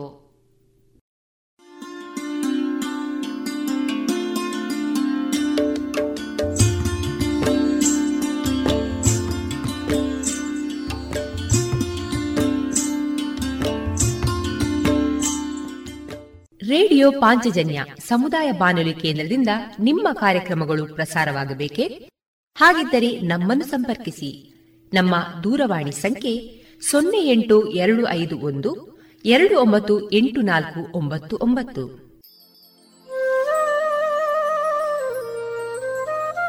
ಗಮನಿಸಿ ಕೇಳುಗರೆ, ನಮ್ಮ ಕಾರ್ಯಕ್ರಮಗಳನ್ನು ವೆಬ್ಸೈಟ್ ಮೂಲಕ ಕೂಡ ಆಲಿಸಬಹುದು. ನಮ್ಮ ವೆಬ್ಸೈಟ್ ವಿಳಾಸ W W W dot radio Panchajanya dot com. ಇಲ್ಲಿ ಆರ್ಕೈವ್ಸ್ನ ಭಾಗಕ್ಕೆ ಹೋಗಿ ಕ್ಲಿಕ್ ಮಾಡಿದರೆ ಹಳೆ ಕಾರ್ಯಕ್ರಮಗಳನ್ನು ಕೂಡ ಆಲಿಸಬಹುದು. ಜೊತೆಗೆ ನಮ್ಮ ಪ್ರಸಾರವನ್ನು ಆಪ್ ಮೂಲಕವೂ ಕೇಳಬಹುದು. ಪ್ಲೇಸ್ಟೋರ್ನಲ್ಲಿ ಪಾಂಚಜನ್ಯ ಸರ್ಚ್ ಮಾಡಿ ಡೌನ್ಲೋಡ್ ಮಾಡಿಕೊಂಡು ತಮ್ಮ ಮೊಬೈಲ್ಗಳಿಗೆ ಇನ್ಸ್ಟಾಲ್ ಮಾಡಿದರೆ ರೇಡಿಯೋ ಪ್ರಸಾರದ ಕಾರ್ಯಕ್ರಮವನ್ನು ನೀವು ಆಲಿಸಬಹುದು. ನಮ್ಮ ಪ್ರಸಾರದ ಬಗೆಗೆ ನಿಮ್ಮ ಅಭಿಪ್ರಾಯಗಳನ್ನು ಹಂಚಿಕೊಳ್ಳಲು ನಮ್ಮ ವಿಳಾಸ ರೇಡಿಯೋ ಪಾಂಚಜನ್ಯ ತೊಂಬತ್ತು ಬಿಂದು ಎಂಟು ಎಫ್ಎಂ ಸಮುದಾಯ ಬಾನುಲಿ ಕೇಂದ್ರ, ನೆಹರು ನಗರ, ಪುತ್ತೂರು. ನಮ್ಮ ದೂರವಾಣಿ ಸಂಖ್ಯೆ ಸೊನ್ನೆ ಎಂಟು ಎರಡು ಐದು ಒಂದು ಎರಡು ಒಂಬತ್ತು ಎಂಟು ನಾಲ್ಕು ಒಂಬತ್ತು ಒಂಬತ್ತು.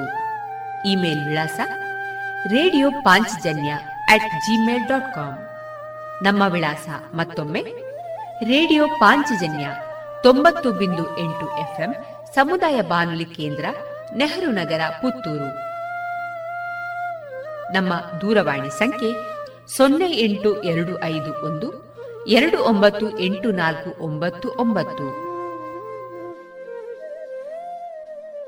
ಇಲ್ಲಿಗೆ ಈ ಹೊತ್ತಿನ ಪ್ರಸಾರ ಕಾರ್ಯಕ್ರಮವನ್ನ ಮುಕ್ತಾಯಗೊಳಿಸುತ್ತಿದ್ದೇವೆ. ಆತ್ಮೀಯ ಕೇಳುಗರಿಗೆಲ್ಲ ರೇಡಿಯೋ ಪಾಂಚಜನ್ಯದ ಬಳಗದ ಪರವಾಗಿ ನಾನು ತೇಜಸ್ವಿ ರಾಜೇಶ್ ಮಾಡುವ ಅನಂತ ವಂದನೆಗಳು.